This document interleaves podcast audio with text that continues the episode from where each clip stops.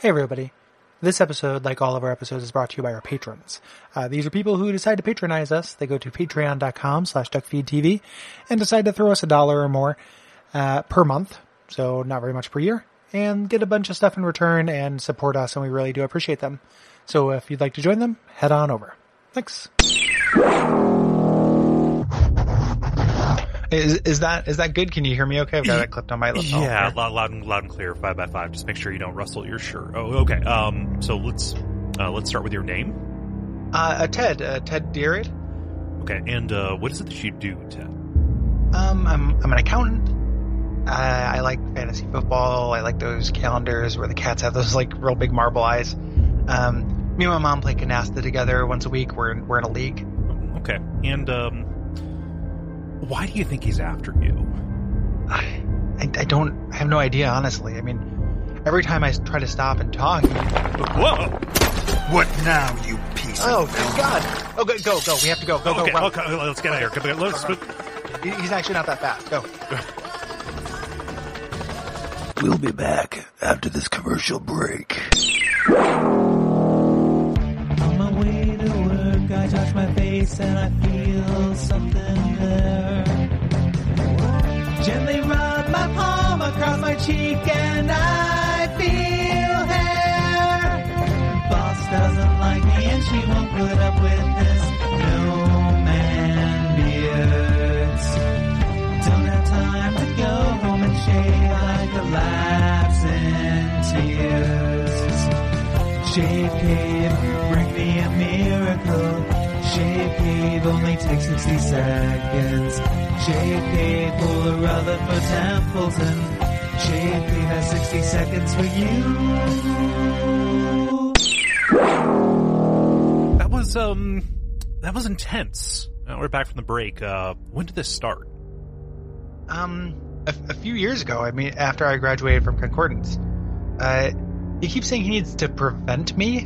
What what does that mean? How do you prevent a person that's already born? Now, I'm not sure, but I have something here for you. Uh, we here at a critical affair, uh, we've hired uh, a private eye to tail this uh, this white-haired menace who is uh, who is pursuing you with everything that he has. Uh, we we found out uh, what he does in his off time. Uh, we think you're going to find it pretty interesting. Oh, this this is amazing. I mean, oh my god, I, I keep going to the police and they say they can't find him. Maybe this will help. Uh, put on the tape. You smell wonderful.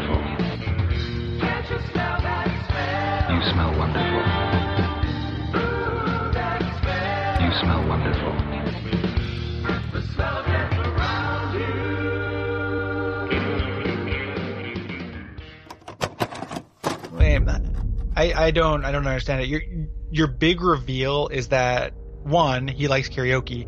Two, he doesn't like it enough to remember the words to Skynyrd. Well, okay. See, here's the thing. I didn't say it would help. I never said that. You can go back to the tapes. It'll be on the show. We just said that you find it pretty interesting, okay? Interesting. Like the, the dude has not one sword but two, and I am scared of one sword. I th- this this is my life. I'm show's show's, show's over. now, now, hold on, Mr. Deering.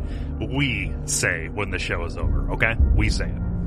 No, I mean the whole show you pitiful humans call life. It is time for the final age. Oh, oh, God. Oh, it's so cold. I told my producer we shouldn't have teased the accountant called Ted. Ah!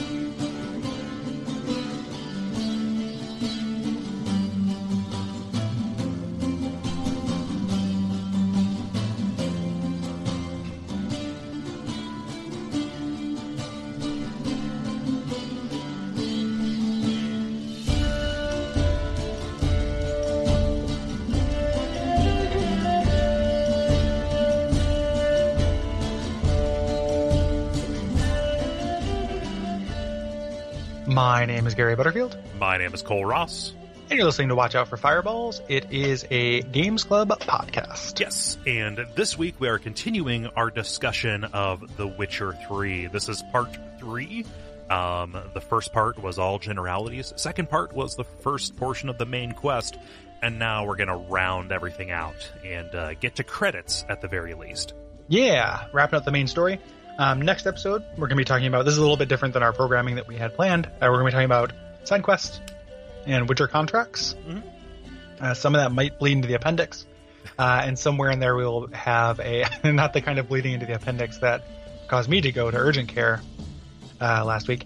And the um, I, I really expected that to get like at least like a little bit of like a courtesy chuckle from you. Oh Cole. no, I, I, I, I, smiled on the inside. Okay. normally, If- normally I'm the one who's like the who does the Jeb Bush please clap thing. I just I I need you to send me a picture of you smiling if you're smiling. I, need to get a text if that ever happens again. Can I get a printout of Cole smiling? um, so boy, that that really threw me off. Oh, um, in the, episode we talking about side quests and Witcher contracts. Some of that might bleed into the appendix, and somewhere in there we'll have a tight ten on Gwent. thank, thank you, thank you, thank Okay. you. Yeah. Um, that's what I was looking for. yeah, well, Um, we'll uh, be talking about talking Gwent, talking Gwent. Getting them, getting them cards. Gwent Stefani, Yes. down to the south side, by which I mean Toussaint. Uh, yes. Um, Um, yeah. And speaking of Toussaint, we are not uh, going to be covering the DLCs. People asked. Uh, we've said multiple times, but in case you're just tuning in, that's weird. Um, Yeah. But also, just a reminder, we're not covering the DLCs this month. We're going to be covering them in 2018. I am getting ready to start Hearts of Stone, and Gary, you are most Yep. of the way through Blood and Wine at this point. I've done. Oh, you're done. You're all you're I all put- wrapped up. I'm all wrapped up. I, I can put down The Witcher Three. Yeah. And, and, uh, and uh, yeah, and the the uh, so just for people who are like going like, Where, when are you going to get to the DLCs? Um, I get it Uh because they are outstanding. Mhm. So uh, Hearts of Stone, among the finest pieces of software I've ever played. Like it is, it is games writing on that can be discussed in the same circles as like Torment and stuff. Right. Um, Blood and Wine, also real good. Uh, I don't think quite as good by by by a far sight, but does a lot of interesting things, and uh, it'll be an interesting uh, couple of episodes when we get there. Yeah. So those will happen sometime in 2018, you know, next year. Um, Mhm. And uh, listen for the announcements on that. I did. Uh, I thought I was going to be like, I'm going to be good and not give Cole shit about not starting these DLCs, and I think I've messaged you three times you, weren't, about like, you no, this is giving- actually good. you weren't giving me shit. You were just saying like, "Hey, this is the like this is actually going to be worth your time." Yeah, I just I just needed to tell somebody and and encourage you not to sleep on them. Uh, because yeah. The uh, you know, like I said, up there with Torment, like Yeah. Hearts of no, Stone. no, I mean that's impressive. a and, and Hearts of Stone is also real compact. So like, Yeah. I'm I'm down. No, no I wish that it would have the same impact without having the main game, because it would make an awesome little like envoy. Like you could you could send it to people and be like, listen, I know you don't want to play an eighty to hundred hour game like The Witcher Mhm. Three. Just play Hearts of Stone. yeah, do like and a, like you could do like a Minerva's. Den with it. Yeah, yeah, Minerva's Den or like um uh Mask of the Betrayer. Right. Um and and you could like you could theoretically just play Hearts of Stone, but I think it wouldn't you wouldn't have quite as much impact. yeah, yeah. Like if if it's the choice between Hearts of Stone and nothing, Mhm. uh, do Hearts of Stone on its own because it is like it's a svelte twelve hours and and uh, and goes by real breezy. Yeah. Um, Yeah, so don't worry, I will be doing that shortly. Um, I am still in the process of doing some other stuff, but uh, but Mhm. yes, it'll it'll, it'll happen. serious. It's the uh, is is that other? It's like it sounds like you're like you've been importing uh counterfeit pearls or something. yeah, no, it's fine. Like no, oh, just uh, it's fine. Don't worry about it. yeah, a white a white marble uh, looks the same on your neck, baby. yeah, Uh, no, no, I was maybe gonna say like baby. getting ready for Duckstream and doing Oh, like yeah. you know cle clearing out those decks and getting ready for the Oh, yeah. holidays and stuff. Like it's been a busy busy couple weeks. Indeed, and we are coming upon the Yule. Yes. Um, what did we do last time, Cole? Well, um, last time, uh, we took Geralt on a search for his adopted daughter, Ciri. We scoured the no man's land of Velen and the free city of Novigrad, thwarting some profoundly upsetting and powerful witches, and also running afoul of witch hunters and kind of the organized crime bosses of the city. Now we only have one remaining lead, uh, to go meet Yennefer on the cold, barbaric isles of Skellige, uh, where there was recently a gigantic magic explosion. Yes. Yeah. Um, it's also the only place where uh, Geralt can pick up greeting cards both for Novigrads and Novadads because it is that season. The um, see, there's the courtesy laugh I was missing. The- I, I, I, I don't understand like like the Skellige like Hallmark connection, but oh no, I just I just like Novigrads and dads. Okay, and we happen we to be going to Skellige. yeah, that that's what I was laughing at. There we go. Yeah, yeah. I didn't think I didn't think you'd laugh at the Skellige part. Right.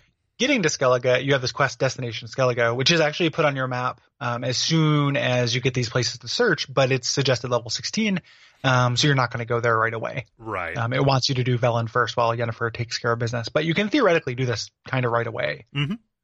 yeah, if you're um, willing to uh, punch above your weight, but remember over the past several episodes we've said that Yeah, is don't. not the not the best idea. 'Cause- But but by the time you come back, uh, nothing will nothing will fit.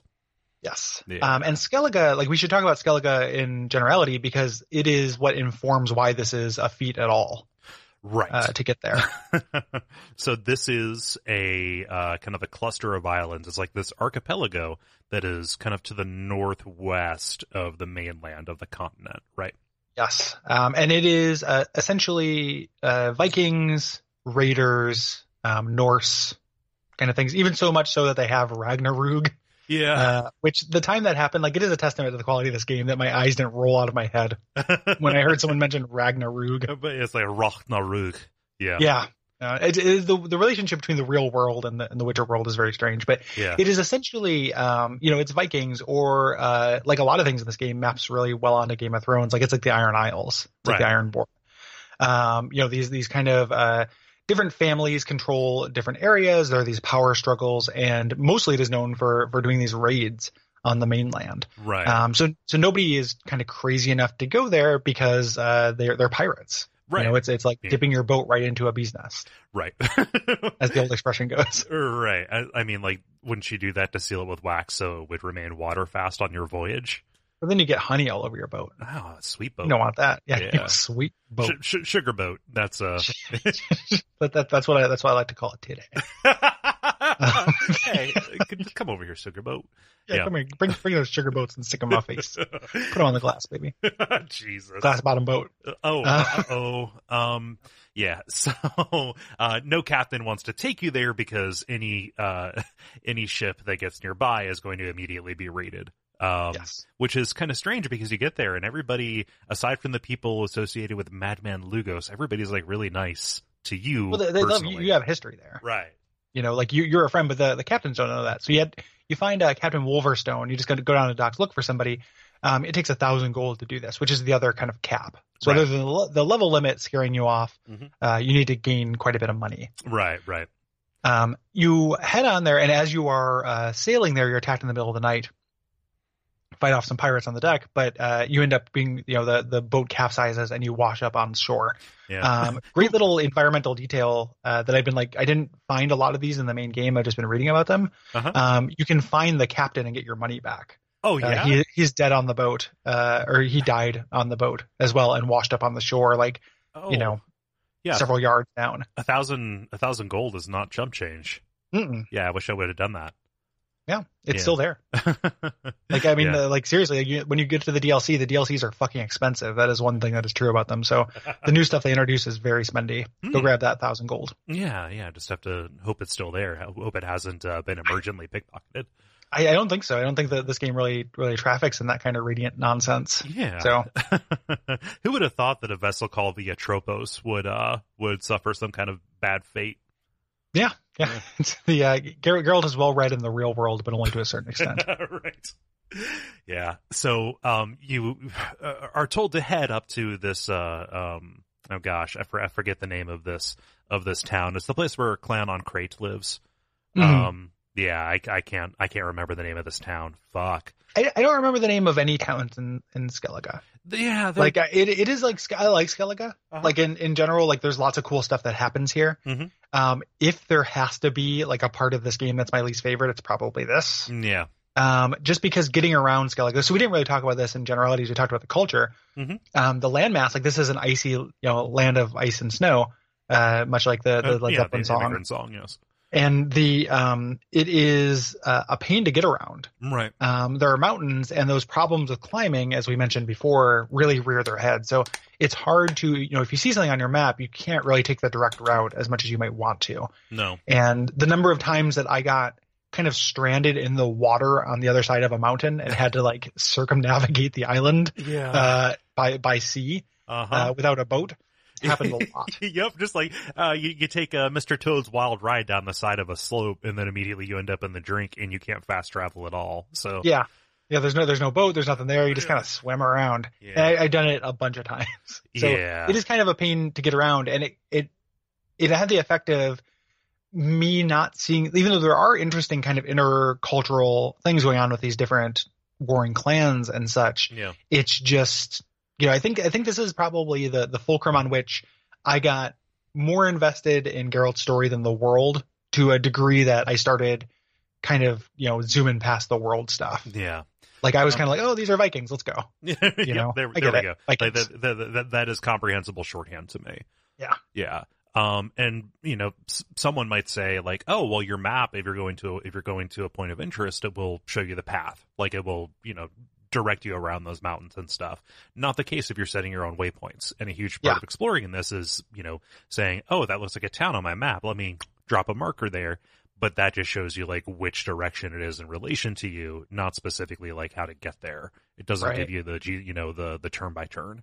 And even the turn by turn is sometimes not the best way to get places. Right. So I, I'd been kind of conditioned to ignoring that little dotted line and just trying to make a crows, you know, as the crows fly as Yeah. best I could. Cause you're, you're pretty much invincible when you're on roach. Like you can, you can ride past everything. Yeah.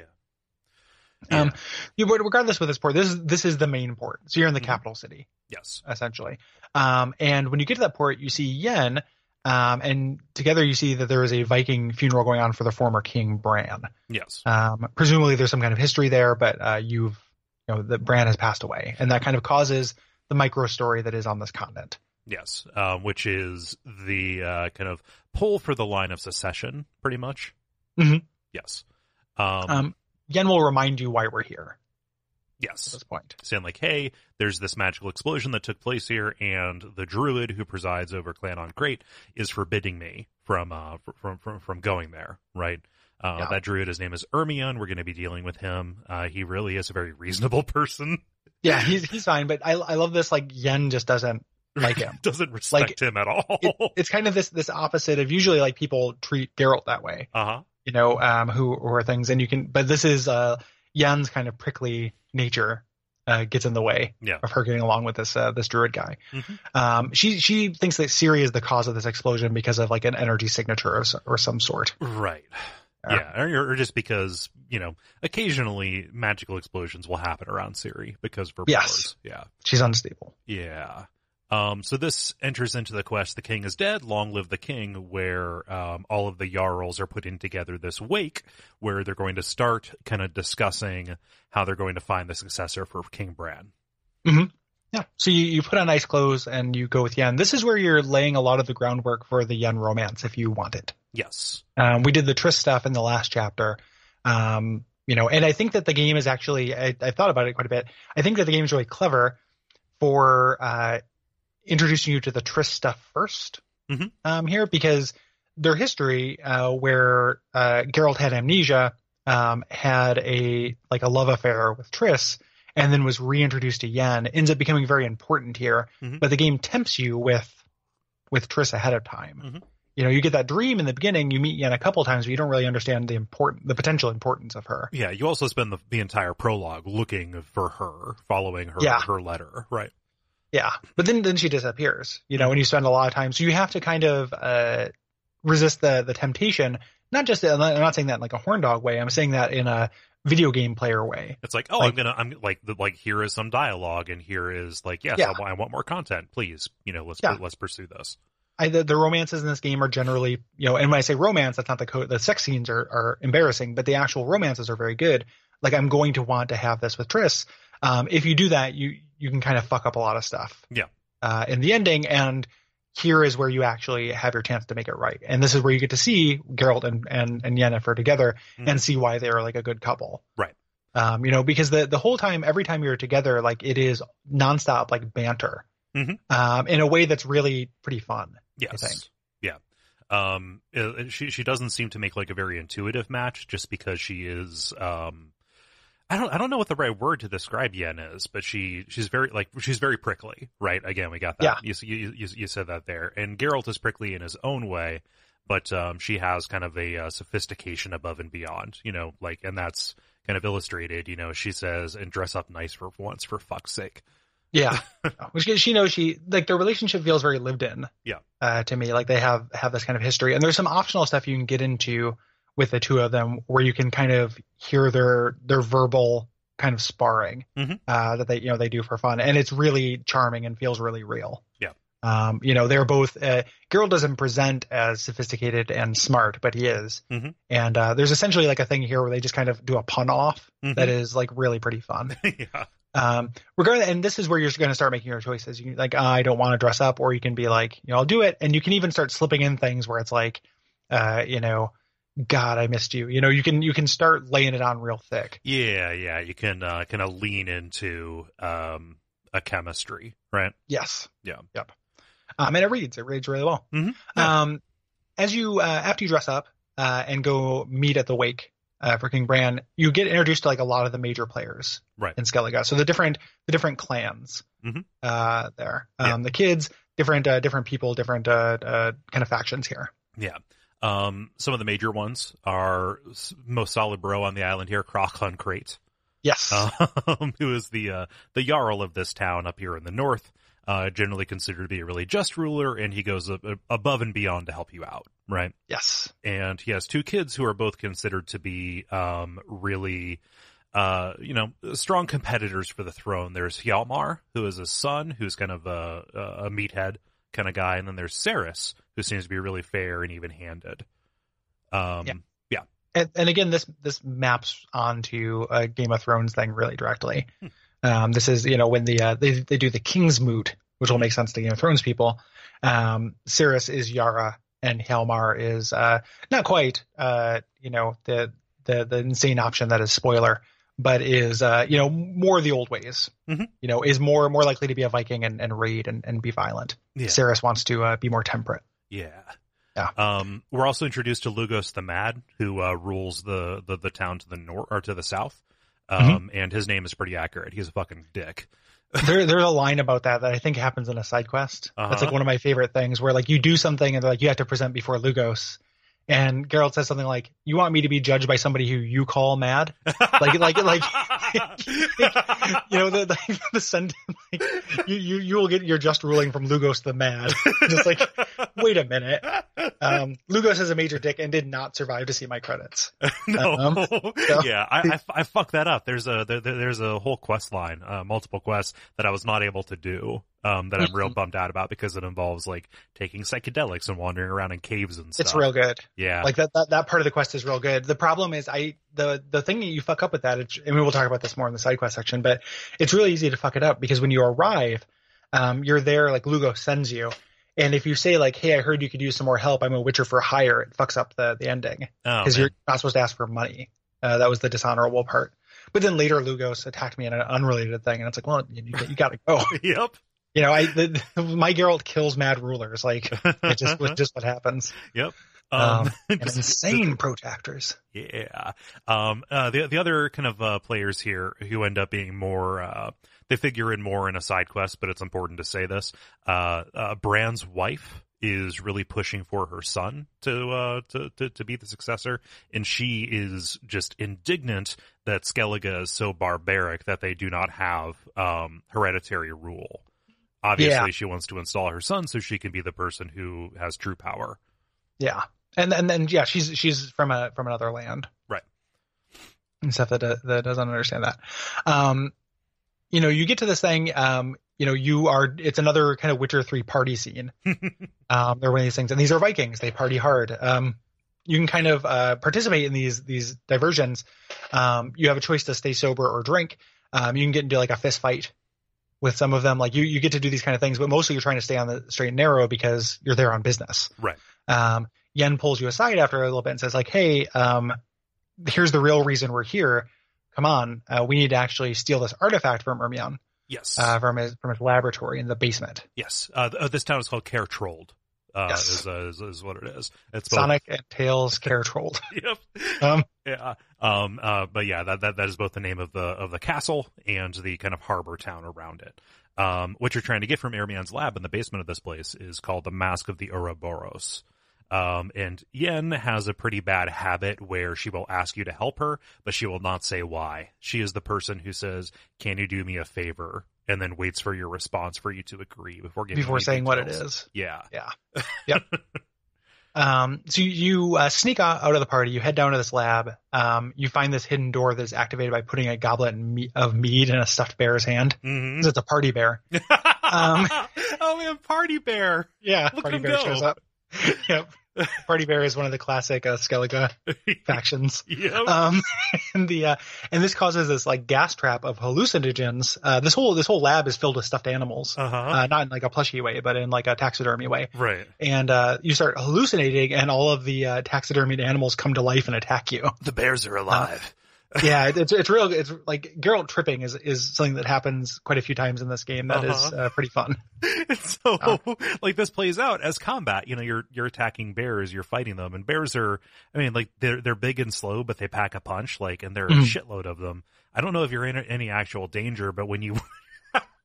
he was killed by wolves he thought he saw. Yeah. Um, yeah. No, Just a, a stuffed bear fell on him, right. Right. and there's the end of Geralt our Witcher. The, it picks up with the new protagonist. It's like uh, it's it's like zombie you. Um, Yeah. yeah. So, um, uh, you know, the spell breaks. You know, the gas wears off, and they're like, he's really embarrassed. Like, hey, let's not talk about this anymore. if we and can. Yen, Yen's giving you shit again. That, that Yeah. that's that dynamic. Um, when you get down to the uh, the Earth Elemental, um, you can fight this Earth Elemental. There's another gas trap. Yeah. Uh, after you after you beat this Earth, Earth Elemental, and you have uh, can, this is a, a big option for romancing Yen as well, Mhm. um, where you can say like. You can decide narratively how much the gas has affected you because you have this choice. You can say like, "Hey, get us out of here," or you can say like, ah, "I can't breathe" or something like that. Mhm. Um, if you say, "Get us out of here," Yen takes you to her chambers, um, where if you, you know, again, if you're laying it on, uh, you can bone down. yeah. Um, on top of Unicorn, which is a series in joke.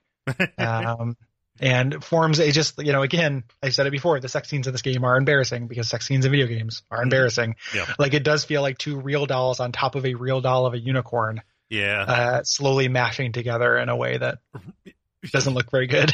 they, they they don't have the good the the good sense to obscure the mouth action of the kiss. That's that that's very insightful, Cole. I was gonna just about to say that that's the that's the big difference. Yeah.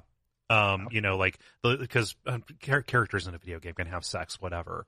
Uh, you can even see nipples or whatever. Like, f- fine. It's when when when I when I see the dead polygonal tongue of one character going into the other. It's it's like a, a oh gosh that joke in Arrested Development about how uh, uh, George Michael doesn't know how to kiss, and it Yeah, shows yeah. like the digital recreation of it. That's exactly what happens. Yeah, Yeah, and, and that's that's what it is. It's not even necessarily like narratively them having sex Mhm. is not the issue. It's like showing it and having it look quite that unappealing. Mhm. You know, it, it doesn't. If, if the idea is to titillate, like it looks really, really unnatural and Yeah. weird. Um, and it's not meant to. It is there to titillate. right. You know, the, the light lights go down and stuff like that. Like, it is a weird like in the fact that they turned sex into a collectible in The Witcher One really sucks. Yep. But just switching this to a still image after the things faded down would have been more tasteful Right. than what they do instead. Yeah. So if it does it for you, cool, fine, thumbs up. Wouldn't take it from you. However, it is uh it does it, it does not seem like they uh, applied uh this it does not seem like they realized the uh, the limitations of their engine in Mm. deciding what to depict. Yeah. Yeah, I, I I think that uh you know, theoretically if this had moved to a version of this uh where it was like photorealistic or at least looked Just turns into an FMV game. If it just uh Jane Jensen walks out and explains that uh, if, if if that had happened, uh, it would be better Mhm. than what it is now. It is the thing that makes this seem so embarrassing to me is the contrast between what it's trying to do and how it actually looks. yeah, yeah. I mean, know? show, show show show the embrace and then you know pan away, fade, and then come back up on them in bed. Cool. Yeah, or just like pu- put up a URL to a porn hamster link. the, the- you know that hamster, that hamster that gets around. oh, that really horny hamster. Yeah, that one horny hamster. A who- hamster with a GoPro on his back. Yeah, start start his website. I'm going in deep, boys. Squeak, squeak, squeak. You know. um, anywho, uh, that, that's the last I'll say about it because I mean you can have sex with prostitutes and stuff in this game, but I do I do think that this looks goofy as shit. hmm Yeah. Um, but you can you can do that as a, a step in the, the relationship. Um, after you get out, you know your your clothes are disheveled and stuff. Uh, Crach ar- arrives and speaks to you. Um, says like, hey, all the Jarls are talking about how to organize these rights of succession. Yeah. So And- coming out, this is where we kind of learned a little bit more about Bran's wife. Yeah, yeah. Um, you know, and dynastic rule is a terrible idea. Skellige has Oh, yeah. it has it right, even if they are like organizing Festivus style feats of strength. Yes. um, so Geralt and Yen, you know, talk to Crach and tell him like, "Hey, we're looking for Ciri," and that is the that is what they should say. They should just walk in with a megaphone and like the like Present the, some Ciri ID. it, right, right. Just like just uh, blow, like blow a couple of those rap air horns, like burr burr burr. Ciri's in danger because that's that was that's It's what gets Hammer, people and to. he's looking for Ciri. they just need like uh, like everybody automatically agrees as, as soon as they find out that Ciri's in trouble because Ciri's great. yeah, everybody loves Ciri. Right. Um, and everybody hates Raymond. Um, so he says, "Yeah, I'll, I will help." Um, Yen says, "Like, hey, your your druid's fucking up. He won't let me check out this blast site." And he goes, "Well, I'll talk to him." And he does. Mhm. Um, this leads us into echoes of the past, uh, where Jen or not Jen, Yen. Um, you meet Yen at the druid's camp near this part of the forest that has been destroyed, and you get to see Yen and Ermion fight. Uh, right, because Ermion, as well. Ermion knows exactly what's going on. You know, he, he knows uh, a that you know Yen went over his head, which sucks. Um, but b uh, she knows that Yen here he knows that Yen took took this artifact. You know, this powerful thing that has like weather control abilities. It can only be used once, uh, and it may, uh, you know, in fact, just destroy the whole island. he he like the thing about this is he's wrong right like he says like this is going to destroy the island Mhm. but he's never tried it it can only be used once Right, right. you know so, th- this is a little bit of like i felt like i read this as yen kind of knowing what's up yeah, it was like, a yen competence marker Yeah, so I mean, and it's the difference between a sorceress and a druid, right? Um, Ermion is acting out of an abundance of caution and is really sticking close to kind of the oral tradition about, you know, how powerful this thing is said to be. Whereas Yen, Yeah. uh, kind of seems to, like, like he said, no, know, know what's up. It's not like he is being unreasonable. He still ends up being wrong because things are, things are fine. yeah he's he's just he's just overly cautious Yeah, it does summon it does summon like a lot of bad weather, which he ends up having to take care of, like foglets and stuff come out, but that is nowhere near like actually destroying the Isles, right? Yeah yeah did, did we did we did we t- say what po- foglets were in the last episode No, no, this is the first time. I, I, I, I think maybe you can fight them before. This is the main quest that shows them to you. that introduces them. Yeah, Yeah, yeah, they is- definitely have shown up before. So Yeah. these are monsters that um, they're they're essentially just like goblins, but they can turn into fog and kind of teleport around based on that. Um, they're associated with bad weather. Yes. So if you if you make the decoction from them, uh, increases your strength like when the weather is cloudy. Like Mhm. they're tied to cloudy weathers. Um, but they Yeah. they quick they're quick. They t- they teleport around a lot, Yeah. and they leave kind of like ghost versions of themselves around to kind of draw your attention. Yeah, it's like that. that- That's a thing that like specters do quite a bit as well. Yes. is have the uh, have little pinwheel versions of themselves.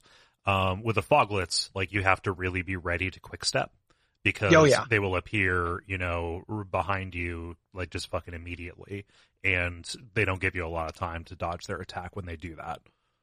And they- they're not super strong, but the um in the and we might talk about this when we talk about hunts. Mhm. The uh, major foglet you can fight on the uh, the main isle is like an elder foglet or something like that, Mhm. and uh, that it has the same move set but hits you for two thirds of your health. Right. So it's it ends up being a, it's like the only fight in this game that I cheesed because he won't leave this little foggy basin, Mhm. and I crossbow cheesed him, which took forever. Yeah. but I just like couldn't get past him. Uh, he fucked me up too much, and then I eventually got got got good Yeah. and could do it. So Yeah. That's weird. I uh, I only cheese one fight as well, but that's because I did a level twenty six quest when I was level fourteen. mm, yeah, yeah. yep, yep. Um, so um, you save Yen, you know, Yen, uh, Yen from these foglets, and the ma- the way the mask works now that it's been like activated is it shows you fragments of the past. Um, you go in, you equip it, and you follow her through these areas and watch ghosts. Mhm. Uh, you know, play things out. Yeah, specifically, like it it it, notices um, kind of the stains or the residue of um, um, very strong magic, which Yeah. Ciri is this walking beacon of strong magic. So you know it lets you track her, and Yen is you know um, helping you in combat and also like w- w- watching through your eyes, right? Yes. And so you follow this trail and you find that okay, we know Ciri's been traveling with an elf. This whole this whole forest is kind of the scene of this protracted chase where they are running away from the wild hunt um, and fighting along the way. Um, Mhm. And when Her, got, her powers kind of kick in. yeah, yeah, Yeah. like the, the, the cause of the uh, magical uh, explosion that leveled this part of the island, uh, she teleported away in this gigantic magical flash. Yes. Yeah. Yeah. And it is, is destructive too. Like Ciri is, it's seeding that, you know, they've talked about it a little bit, but it's seeding the actual results of like Ciri being a force for destruction. Mhm. You know, kind of a, a very good person who Geralt cares a lot about and who the player probably has grown to, to, to like uh, quite a bit, who is wrapped around this like WMD Mhm. essentially. Yeah. Um, so, you know, you get through, you get this information essentially just like, Hey, we got to find, you know, we, we got to find that elf. We got to find, you know, more about her path, who she was, you know, where she was around when she was here. Um, and, uh, that's kind of your next, next mission. Um, Ermion, you know, is like, I can't believe you destroyed my mask. And you say, Hey, hey, Ciri. Ciri? And, and he goes, Oh, okay. Um, Move along, nothing to see here. and uh, since it's Ciri and you mentioned it's the Wild Hunt, he says, "Hey, there's a town that's been recently destroyed by the Wild Hunt. Maybe you should check that out." Yeah. Yeah. So this takes you to a quest called Missing Persons. Um, you head over to a town called uh, Lofoten, uh, which is on the island of Hindarsfjall. Um, you know, you cannot fast travel to places where you haven't been. So getting to new islands for the first time involves, you know, saddling up, though which means Yep. getting into a boat, um, and getting Yeah, and, and heading over that sea. way. Yeah. I mean, yep, exactly. yeah, I when I first got to Skellige, um, and I did this for the DLC uh, that takes you to a new land as well. Um, I went to all of the towns Mhm. uh, just to activate the fast travel before I did anything else. That's smart. Uh, kind of made made my rounds. Like it was a little bit of a tedious chore, but I just knew that I would appreciate it later. It'll save your save your time, especially if you end up doing uh, like a like a clearinghouse on some quests. Yeah. Yeah. Yep. Which is what I did. um, when you get there, the villagers are rebuilding. Um, and, uh, the, uh, the town's women are at a ritual at the graveyard burying the dead. Right. Yeah. Um, you know, you walk up, you give the, the, the description that Geralt has given a thousand times, medium height, ashen hair, uh, scar in her cheek. And, Yes. um, you know, they say like, oh, we, we, we totally know her. She was, she was here. Um, she was with this man that they describe as Craven. Like that's his name now because he has been, he has been excommunicated for, uh, cowardice. Yes. Um, and because he, he apparently ran from the wild hunt and abandoned the village. Right. Um, he's gone, uh, to this place called the garden to slay, uh, Morkvarg, a raider who, uh, slayed a high priestess and was cursed to become a beast. So it's another one of these little monster tales you get kind of wrapped up in. Yeah. Um, and, uh, you, you head that way. Yeah, it's a compl- it's a complex curse because whenever Morkvarg dies, he comes back to life. Um, this garden, you know, they they, they worship Freya here. Um, in this garden, um, they they can't go there to like get their healing herbs anymore. They have been Yes. displaced because this because this beast is now here. I love Geralt's line, like I don't know of a person named so so he's cowardly, but he's also going to go and fight an immortal monster. Gotcha. Yeah. Gar- Geralt came to Skellige to correct people's naming conventions. yeah. Essentially, he's just like, hey, you've been, you've been on this island for hundreds of years just calling yourself bullshit. I'm here to explain how to name things. the, uh, they call me the White Wolf. It's because I'm largely white and from the wolf school. See, it makes fucking sense. So, you know, I think Geralt needs to stay in his fucking lane. I think Geralt should be a little bit more sensitive. well, it's, it's the difference between, uh, myself and SJW cucks such as yourself. Okay, cool. yeah, that- I don't actually think that. I just the um, but I I could almost imagine, like I can. There's probably a theoretical listener who we've already scared off like a hundred episodes ago, Uh huh. who would think you even saying that was, you know, uh, bowing down to political correctness or cultural relativity in a way that was bad. Right, right. But I imagine I they've mean, already like disappeared to the depths of yeah, something sensitive and are just you know right, right. But even though it's the, that that that's just another version of in Zelda times, yeah, well exa- exactly. right? Yeah. Yeah. Oh well. Um, this takes us to a quest called Nameless, where we go to this garden, uh, which is a cool little set piece. Um, and we see the werewolf Morkvarg screaming about how hungry he is. Morkvarg is a hungry, hungry, unhappy boy. He's hungry like the wolf. yeah.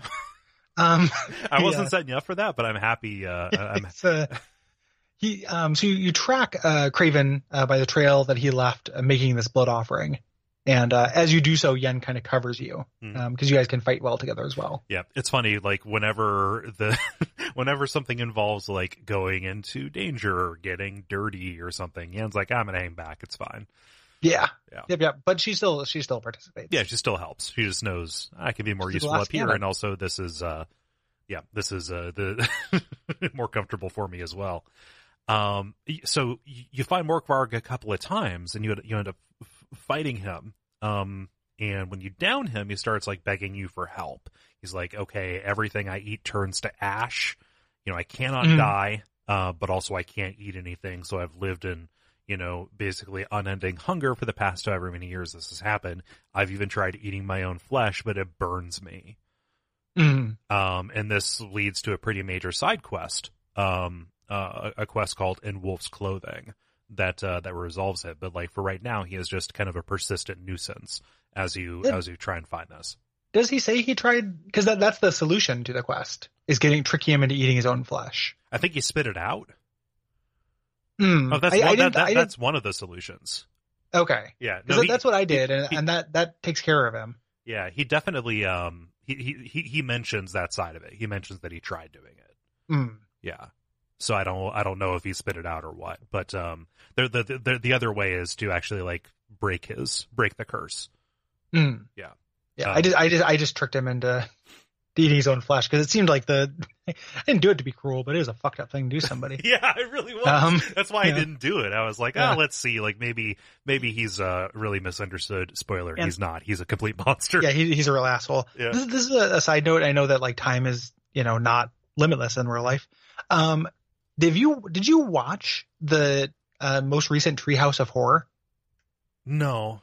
Oh, you, you got to see it. Like there, there's what the third, like it's it's kind of fine the whole time, but then has one of the weirdest things The Simpsons has ever done, where it is Homer accidentally eats part of himself and thinks that he's very delicious, and then slowly like self cannibalizes and vivisects himself to create food until he doesn't exist, and then they open a restaurant where they just serve parts of Homer Simpson Oh god. where all his friends and family can eat. It is one of the darkest, weirdest things that show has ever done. that is like- that's that that is desperately unsettling. it's real strange. Like I, uh, it's very unfortunate. yeah, I'm Um, gonna have to fire up Simpsons World and also make sure I have some some some liquor nearby to to dull the the, the terrors. It makes me think that maybe The Simpsons is going to eventually pull out and become a good show again because it is at least trying things now. Mhm. You know, like I feel like the, oh, it's the Halloween special. We're gonna get a Babadook parody, uh, It Follows parody, and a It parody. Mhm. You know, with Krusty. Like, you know, I, I was just like, oh, that's one thousand percent what they're gonna do. And instead, they do this real weird shit. Yeah. Yeah. Huh. I wonder if that actually is a reference to something that we just don't know it. Maybe Yeah. Yeah. Like a Stuart Gordon movie or something. Yeah. It becomes an auto Wendigo. Yeah. auto becomes a Wendigo. That- that's how, how. That's how Michael Hutchence died. Uh, yeah. so, so anyway, um, our old friend the sluice gate comes back, Gary. Yeah, I love Sluicy. I love Sluicy. so you have to use this uh, the sluice gate to open a path to get to these caverns below the garden where you find Craven's body. Um, he's long dead. Yen says like, "Hey, I'm going to use necromancy to make his body talk. Um, like make his body talk, his body talk." And uh, this is this is a big deal because it's very painful and unpleasant for the person, and it's like dark arts. But again, Right. this is a desperate measures kind Right. of thing. Yeah, and Geralt says like, yeah, the the priests are going to be really upset at you for doing this, and again, Yeah. like, do you want to do you want to see or you're not? So she, you know, we go through with it, and Geralt's like, okay, well, do you need something? And she says, oh, I need an infant, the blood of a virgin, and some eye of newt. No, I'm a sorceress, not a fucking herbalist. Yeah. um, and so like they you know they they have found they, they have found this kid's body he unfortunately fell fell to morkvarg Um, and she raises him and makes him talk. And this is, this is genuinely disturbing to me. Yeah, it's pretty fucked up. Uh, so- uh, the the vocal effect on this is pretty rough. I'm going to put a marker here, Gary. If you end Mm-hmm. up putting in a sample of it, go ahead. Um, but I think Mhm. that it's really uh, uh, combined with the visual. It does it does present um, kind of how um, deranged necromancy is in a way that oftentimes games don't. Like, oh, you have a skeleton now. Like, no, this is Yeah. like, this this this is unholy.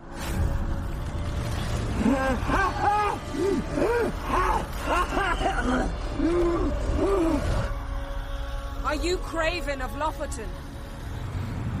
No, I. Uh, have. Uh, no, I am Skull.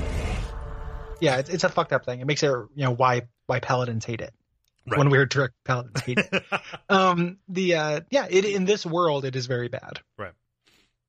um so he says like hey actually my name is skull uh skull um and we actually find out what happened with Ciri um we do a uh, a flashback Yeah.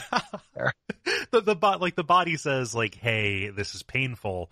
Geralt says it'll be over soon, and Yen says, "Geralt, this is not the time to try and cheer up a corpse." yeah yeah it's just like like you are just wasting his time by Yeah. Asking the, the non-yellow options um the game actually there's a thing in the dlc where it plays with that really well oh yeah. like the like the Geralt choosing non-critical stuff Oh yeah. um in in times where you shouldn't yeah Oh, it's real it, it's it's like that uh that Phoenix Wright case where uh if you if you press on the wrong things, then uh you get a strike. Like you have to you have to make sure not to stay not- on topic not- yeah, not to waste time. Yeah. Yeah. Um, yeah. So this takes us to another flashback, the calm before the storm. Like Skjall is out, like just kind of fucking around by the water. I don't, I don't know Yep. what he's doing. Like he's not, he's, he's not doing much of anything, but he eventually sees a crab and decides to start chasing just like, whoa, whoa, let's, let's chase that crab. You know, the legendary speedsters known as crabs. Um, once you get that side scuttle going, they just, uh, off like a rocket. but the, the Um, animation on this is hilarious because he looks like anybody, he looks like anybody who is chasing a football as it Oh, like yeah. falls. Yeah. So there's a crab. On Skellige, they actually play football with crabs. Oh yeah. Crab they get them to call it. retract into their into their their shell. Actually, they they call it uh they they, they call it lobster cube because they can't name things. No, but no, it's yeah. actually a crab ball. Yeah. The, and the champion, um, the champion is crab on crate. Yeah. Yeah. crab on crate on crate on crate. um, the, uh, so uh, the portal opens up here. Uh, Ciri falls out of it, inter- interrupting his crab fun, and uh, Ciri falls out of it, and a, a masked figure carries her to uh, Skull. Mhm. Um, this masked figure will become important later. Mhm. Um, you know, for the the slow people in the audience, this is the elf. Yeah. Um, so she's incapacitated, and the masked figure says like, "Hey, uh, I have to leave. I have to go do something. Um, you know, let's let let's I get take care of her." Right. Yeah. And, and, and he tells Ciri, like, you know, cause she is uh, really out of it, like, hey, meet me at, uh, Drowned Dead Rock. Yes. Yeah. Um, so Skjall tends to, to Ciri, and uh, when Ciri wakes up, um, you get this little like slice of life thing with the village, Yeah. um, which I really love because uh, the way that you can kind of personify, like they take her, you know, you go to the sauna, um, they want her to uh, to cool off in the um, in the ice bath, have a drink, these things. Um, but at this point, you know what happens uh, Right. when you stay anywhere. It's got a little bit of that like trouble follows me. Mhm. You know, so I was trying not to make connections and not give that much information because it's like, oh, that I'm dooming these people. Yeah. You know, and not just because I knew that uh, as the player, but Ciri would know it as well. So when you Mhm. choose those dialogue options, like she's real cagey about it, not because she's rude, but because like, hey, I don't want to put you in danger. Yeah. Well, she also knows that she only would have gotten here by teleporting, right? Yes. Yeah. And, uh, you know, so the, the wild hunt can't be far behind. Um, so I played this real cold, Mhm. not, you know, and it, had turned out, and then it turned out not to be work and this village did get destroyed. Yeah. So, yeah. So, so, oh, well, you role played it, but, uh, uh, you, you still knew how it turned out. Yeah. Yeah. Um, so yeah, like it, it's it's neat if you decide to go to, to to go through with it because you do get a you know uh, a, a a good grasp on like what life is like for the rank and file here. You know, Mhm. usually you know Geralt only ever associates with uh um you know this nobility, right? He, he really is hobnobbing with the uh with the high and mighty. Um, it's it's it's neat. We also find out that uh that Skjall has taken a real shine to Ciri. Like he hasn't left her side um, the entire time. You know, And all the all the women like tease her about it. yeah, yeah. Like, hey, he he wants he wants you. Um. so as you get ready to leave, uh, here, um, the air turns cold. Of course, the hunt has arrived, and Skull says like, "Hey, I will lead you to that rock. Um, let's get it. You know, fight our way out." Mhm. Um, and you, he takes you to the uh the stables there, and this is what they thought was him fleeing the village when really he was just protecting Ciri. Right. The So like, the- Craven probably isn't the right word. Like they probably just call him like disloyal or like person who values an outlander over the village. Yeah, you know? yeah. Uh, but like, the, the, there's also the element of like, I think Ciri at one point tells him like, the sooner I get out of here, they're going to follow me. They're going to leave you alone. Like, Yeah, he, he was actually doing something to help the village.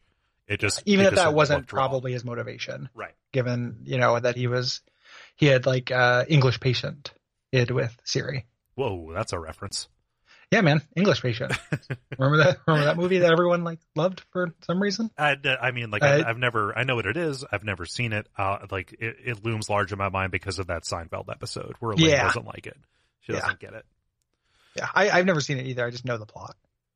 So Yeah. um, in the in in the thing, uh, Ciri is, is played by like I think Ralph Fiennes. Um, I I think, it, I think it's pronounced Rafe, Rafe Fiennes. Ray Fiennes. Yeah, yeah. I and then never- uh, I never figured Skull that is out. Yeah the, the female lead, and I that's all I got actually. Yeah. Um, so the uh, anywho, um, Skull sees this uh, masked figure uh, here. So like they're proceeding, sees this masked figure, a different uh, masked figure, or the, no, the same masked figure when they get to the thing, incapacitates Ciri and put her on the boat. right. Um, so it's the same guy, and she thinks, oh, like maybe I shouldn't have trusted this guy in the first place, even though Ciri did.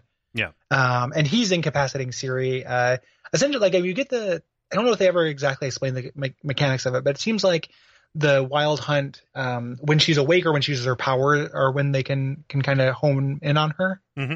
Like, You know, so especially when she idea. teleports, like Yes. you know, the, the, Yeah. that that that that lights up a flare. I think he definitely knocked her out because they use her knowledge of where she's at. You know, even Yes. to get to her not as quick, not as quickly as when she teleports. Yes, Um, but I, I think that's it. I don't know if they ever explicitly spell it out, but Yeah. um, Skjall tries to help her uh, from this thing, like, hey, that asshole just knocked her out, and he gets run down by one of the the wild hunt's riders. Yeah, and you know he wakes up like he's survived you know Ciri's Mhm. gone and the and the hunt leaves not after you know they, they've destroyed most of the village but it's not a complete sack right Mhm. um and he wakes up and what he sees instead is this kind of horrible gibbering small creature man guess what that's our old friend uma Yep. remember back like the like the scene out of nowhere that had no context where the this horrible dude just runs through and starts like jabbering yeah that's him Yeah, I and I, I forgive anybody for forgetting about Uma, and also, never in a million years would you think Uma would be important, but but here we are. I didn't realize Um, this until I read it online. His name is Uma, and that is short for the ugliest man alive. Oh, really? Yeah, Uh, yeah.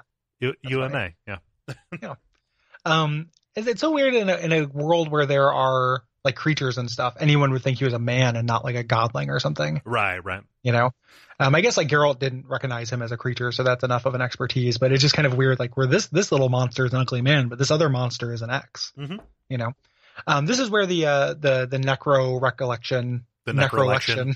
yeah, necrolection the necrolection from wes craven um ends Geralt and Yen uh, don't really know what to make of this, but they do remember you, Uma. Like, well, Uma is definitely cursed. Um, maybe that's Ciri. Yeah, You know, like the, in this world, people do get s- cursed to be little monsters. Um, Uma did seem interested in Geralt. Um, we need to go get Uma from the Baron. Starting one of the funniest quest names in this, which is this is officially Act Two now, which is weird to me. right. But the quest uh, Act Two, or the quest named Ugly Baby, um, which is which is just like very direct. Like Yep. before this, the calm before the storm, echoes of the past. Yep. The king is dead. Long live the king. Ugly Baby. Like- Doop-a-doop-a-doo, broop, boop, boop. Yeah. This isn't the this isn't really a spoiler. The opening quest for Blood and Wine is called Envoys, comma Wine Boys. Envoys, wine boys. Yeah. God, is that funny yeah, to me? I, I saw that on a got list. envoys like, and wine. We got both kinds. We play both types of music. You know, it, envoys, wine boys. Like something about wine boys is very funny to me. I just feel like, Uh, like, well, give me a sommelier. Like, what are you talking Yeah, about? who, who or what is a wine boy, Geralt? um, and presumably Dandelion's name in these shits because he he's the one who writes the the quest log Mhm. and does the narration. So like, come on, Dandelion. Th- those Um, those quest logs, like the uh the the the journal entries, those are Mhm. so fucking useful. That's how I did. Oh, like, yeah. thirty. That's how I did. Uh, let, let's say two thirds of the notes for this was like going back Mm-hmm. and jogging my memory from those. They're really good. I've, I definitely had things where um, I would uh, I accidentally skipped some dialog Mhm. a couple of times, trying to just skip a line, ended up skipping two lines, or ended up skipping a cutscene, Uh huh. and then would use those to figure out exactly what happened or what happened next. And there, it, it's well written and written in a way that like is useful. Yep. Those were to go. So very good. Um, on to Ugly Baby. At this point, um, you go to uh, where the Baron was, Mhm. and his lieutenant is under control. Um, this is either you know depending on what happened uh, with the Baron, Mhm. um, he either went off to, uh, and we'll we'll talk about that. That's a, technically a side quest, but the Right. Baron has a couple of different fates. Um, regardless of what happens, his lieutenant is in control Yeah. and uh, is letting his men kind of run wild and take over this this area and yeah. be real shitty. There are tons of little unmarked side quests you can do when you walk through this town, and you can see the guards kind of roughing people up, Mhm. and you can always intervene. It's never marked as a quest, but if you stop and say like, "Not going to let you do this," you can you can fuck shit up. And I Yeah. I killed a lot of the Baron's men uh, in this town, So, so I mean, like the Bloody Baron himself is not a good person. Um, Yeah. this is this is worse for everybody around. You know, right, is uh, what's happening here because you know the Baron himself was just kind of running this as a place for deserters. And this lieutenant is making it into like, yeah, we're just like a we're we're a pirate fortress now. yeah, Yeah. Yep. Um, so you know, there you talk to the uh, the lieutenant. The lieutenant doesn't care too much about it, but says like, "Yeah, go to the stable keeper." Um, you tell the stable keeper like, "Hey, I'm taking Uma." Um, you know, we mostly just keep Uma around for for laughs and to you know be terrible to Uma. Right. Um, you know, but you can take him. Yeah. I, I think I I either resolve this with a fist fight or by using Axii. I forget. I think Uh, I used Axii. Yeah. Um, but you get him, and we get these just a couple of long sequences of Geralt just riding around with Uma in front of him on the saddle. Mhm. Um, there are two things that are inconvenient about that. First, Uma's wearing a diaper.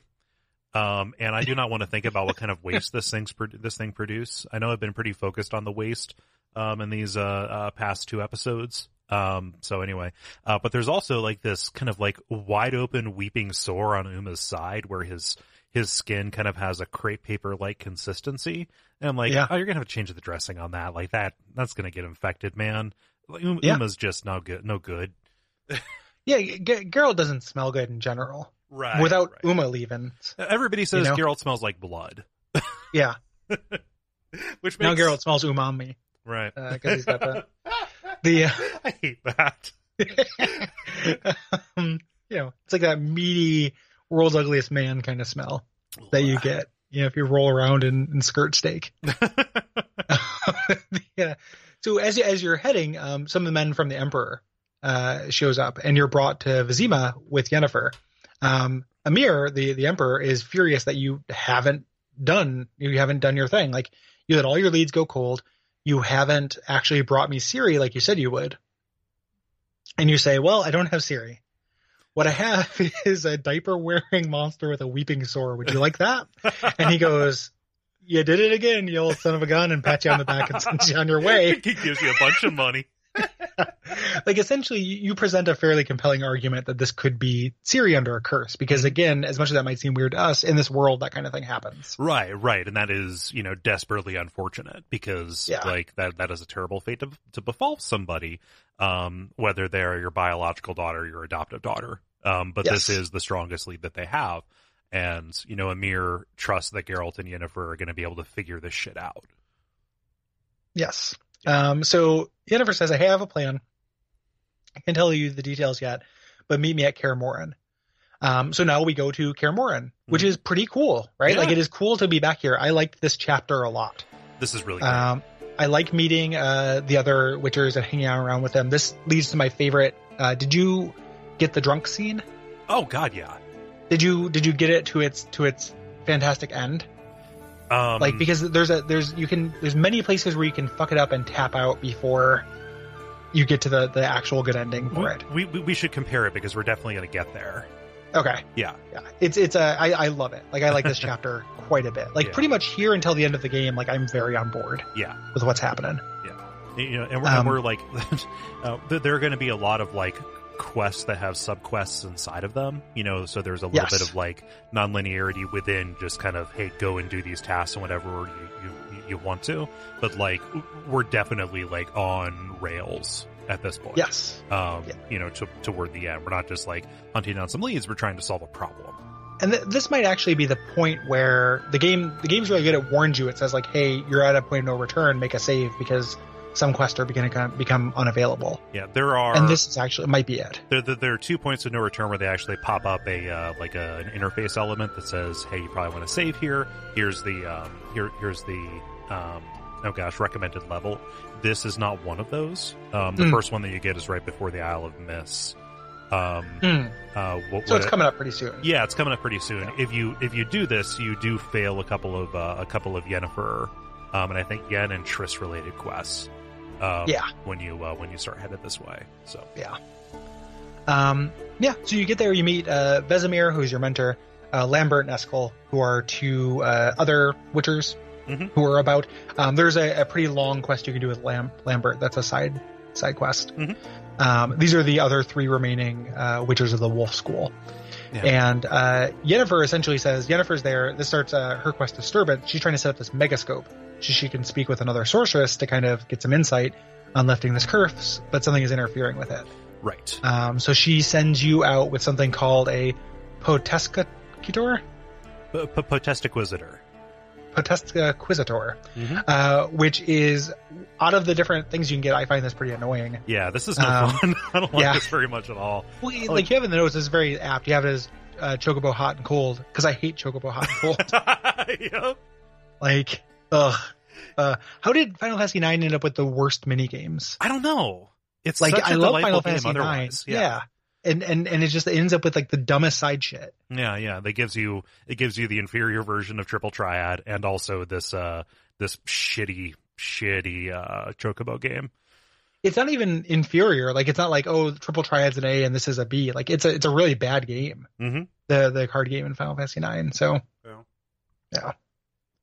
Anywho, Anyway, um, um like Kaer Morhen is is really great. Like I love this, you know, gigantic decrepit, you know, uh fortress that you're that you're wandering around and everything here is very utilitarian.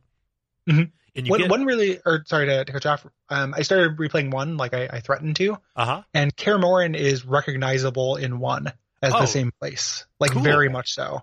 Oh, that, Uh, that'd be same a basic real layout, like like a real Yeah. treat for people who uh, played it from the first. oh, totally. Yeah. Like it, it is it is easy to say that it's exactly the same same thing. So, Nice. very Yeah. cool. Um, you also get like the ability to just wander around the forests and stuff. Like this is a whole other map. It is not densely packed because you're out in the mountains in the middle of nowhere, but there are Mhm. points of interest that you can go to. Yeah, yeah. there there are a couple of uh, side quests. There are a couple of places of power, things like that.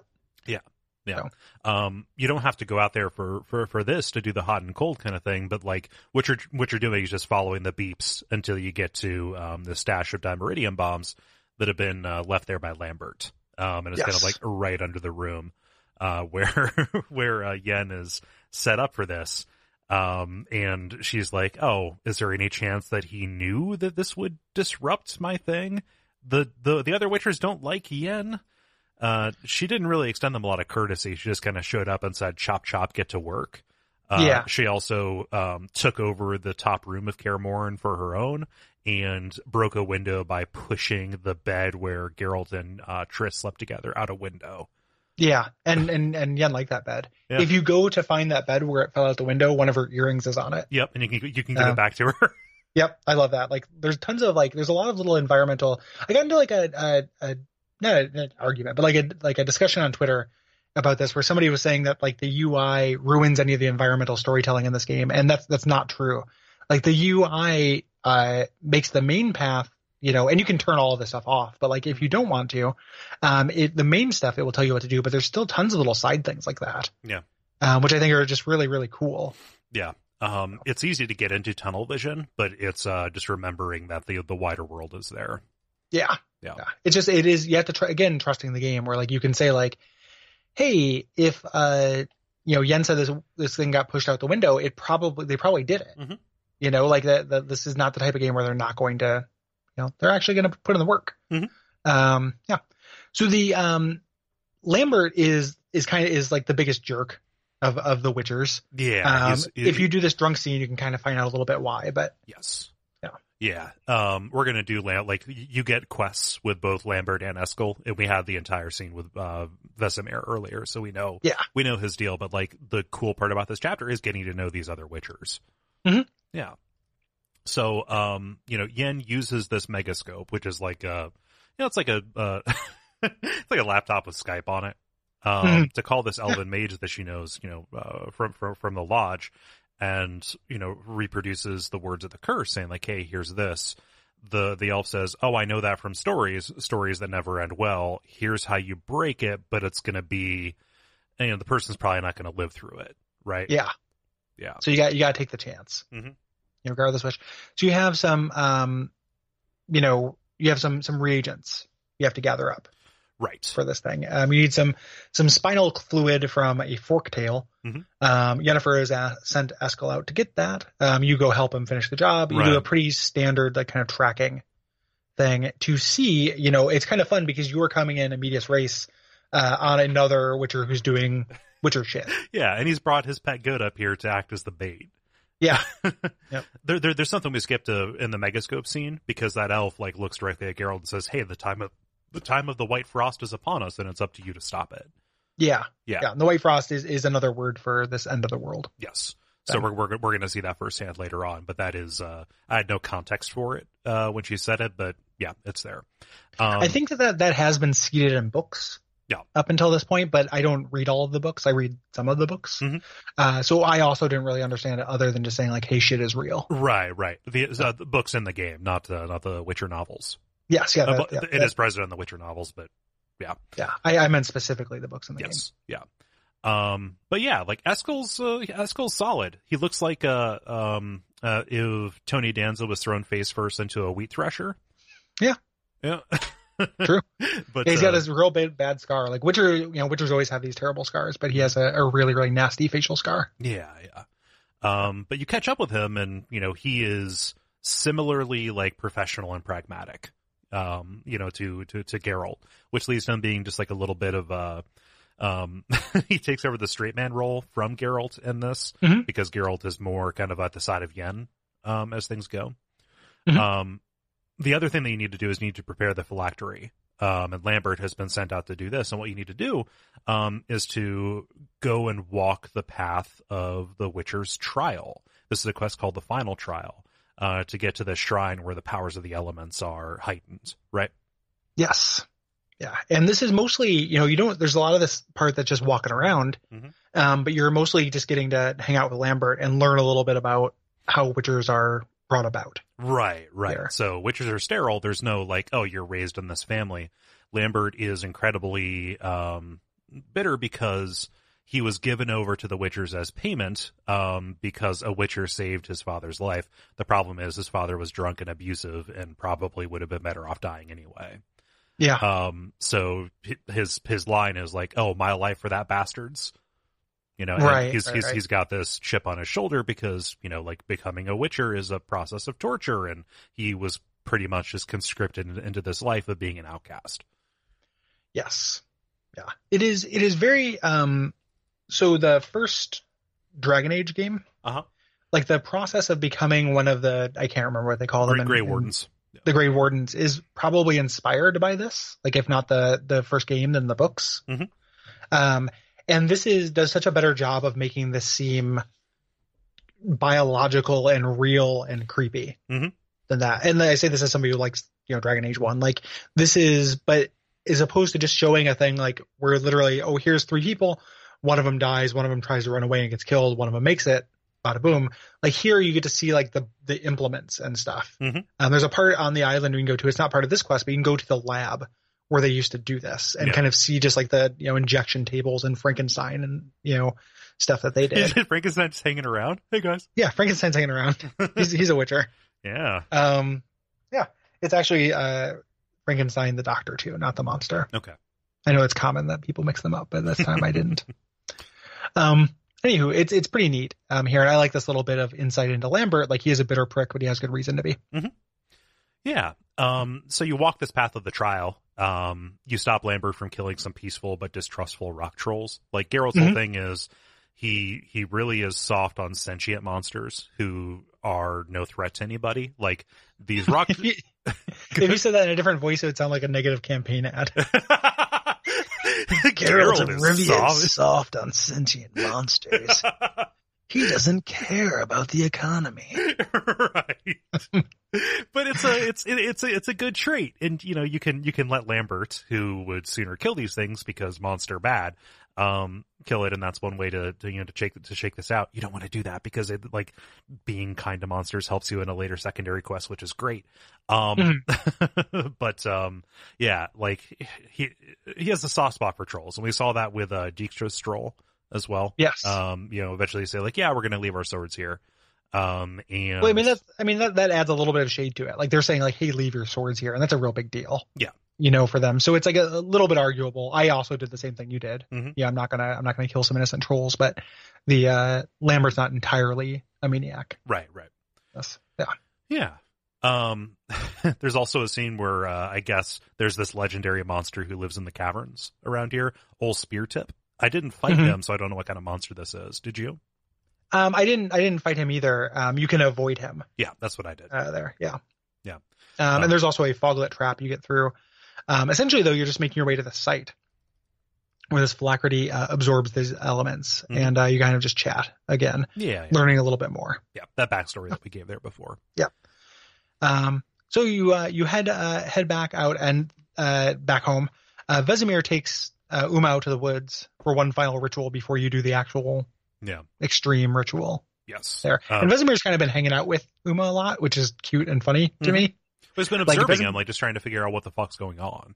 But like also like when you see him in the background, sometimes he, like Uma's just playing, Yep. you know, and Vesemir's just watching. Like Vesemir likes kids, right. you know. Yeah, which again, we talked about that last last episode or maybe the first one. It all runs together Mhm. for me. Um, Yeah. but like being good with kids is probably a good skill for a Witcher to have. Mhm. So, um, nobody really knows what Yen's plan is at this point, and that's going to be a big reveal that we get here. Vesemir knows that it's going to be a big deal, you know, a, a big deal. So he goes and does does this, which leaves the Witchers with a night off. Yeah, like, hey, let's fuck around in Kaer Morhen and and enjoy Um, Yeah. each, and, and enjoy each other's company. yeah, and uh, and you can at any point during this, um, you can you know bow out, Right. You know, but again, like this is like, this. I think this is a role playing game in the strict sense of the order, where like I just was like, know, you know, my girl would would want to have this Mhm. this night of catching up with his buddies. He doesn't spend any time with peers, you know. So let, let's let's let him have some time with peers. Um, this is really fun and hilarious, and is one of the like secret weapons to The Witcher Three actually being a very funny kind of comedy game at points. Yeah. So I mean, and it goes on like it's it's pretty lengthy, and you're Mhm. you're you're watching everything, and you're making a you know a handful of choices, mostly about Geralt's backstory. Yeah. You know, as you're as you're talking and um you know just kind of needling each other. Um, I think it's uh, uh no Lambert is mocking Vesemir like he's got his hat. Um, and he's like coming in saying, "No, I do this, do that. Look at Yeah, me, do- I'm Vesemir." And you can you can say like, hey, you know, tell us the story of how you did this earlier when you were talking to uh, Eskel. You said like, hey, this story's for another time. You can actually say like, hey, we have time now. Tell that story, and he Mm-hmm. does. Like, the game remembers things like that. It is not shorthand to get rid of it. Right. You know, um, you get progressively, you know, kind of drunker and drunker. Eventually, you have to uh, either like go to the kitchen for more or something. You end up checking in on uh, Je- Yennefer, or Jennifer comes down um, at this point and is ch- chatting with you as well, um, holding her own with the boys, Mm-hmm.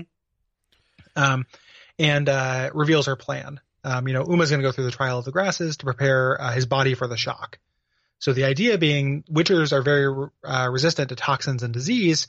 If we just did this ritual with uh, Uma in his, his base state, he would definitely die. But a witcher could probably survive it. So let's more or less make him a witcher. You know, in terms like of uh, like stop before we put in the mutagens and stuff. But this trial of the grasses is kind of meant to make the body resilient and malleable. Um, Yes. and you know lift the curse while also like simultaneously performing this kind of existential plastic surgery on him while he is still alive, stretching Yes. out and reshaping him and everything. And Yeah. all three of these witchers who have gone through this and have like it's it's it is a scarring uh thing, sometimes quite literally. Um, they're outraged that they would do this. That you know, like a new Witcher hasn't been made in years and years and years. Why would you ever put a new one through this again? It's not worth it. yeah, yeah, it hurts. Yeah. you know, but hey, Ciri, Yep. um, you know, and, and, and not like the, the flippant way, like, hey, this is to help somebody else, you know, and this could be Ciri, Yeah. you know, I think is, is more or less what, what you say. Um, so, yeah. So um, as this continues, you know, you can, Yennefer says like, hey, why don't you follow me up? You can do that and have some, some, some quick sex, hmm uh, with Yennefer and then head down, uh, to have more reindeer games with, with your buddies. yeah. Um, you know, you find a, a drunk Eskel who wandered off. Um, you can do these never have I ever things to I, kind of, I love uh, why never have I ever with these witchers. yeah, it's, it's super fun because the, the answers are real, you know, they're, they're Witcher answers. Yeah, they're they're they're they're real telly. Like never have I ever slept with a succubus.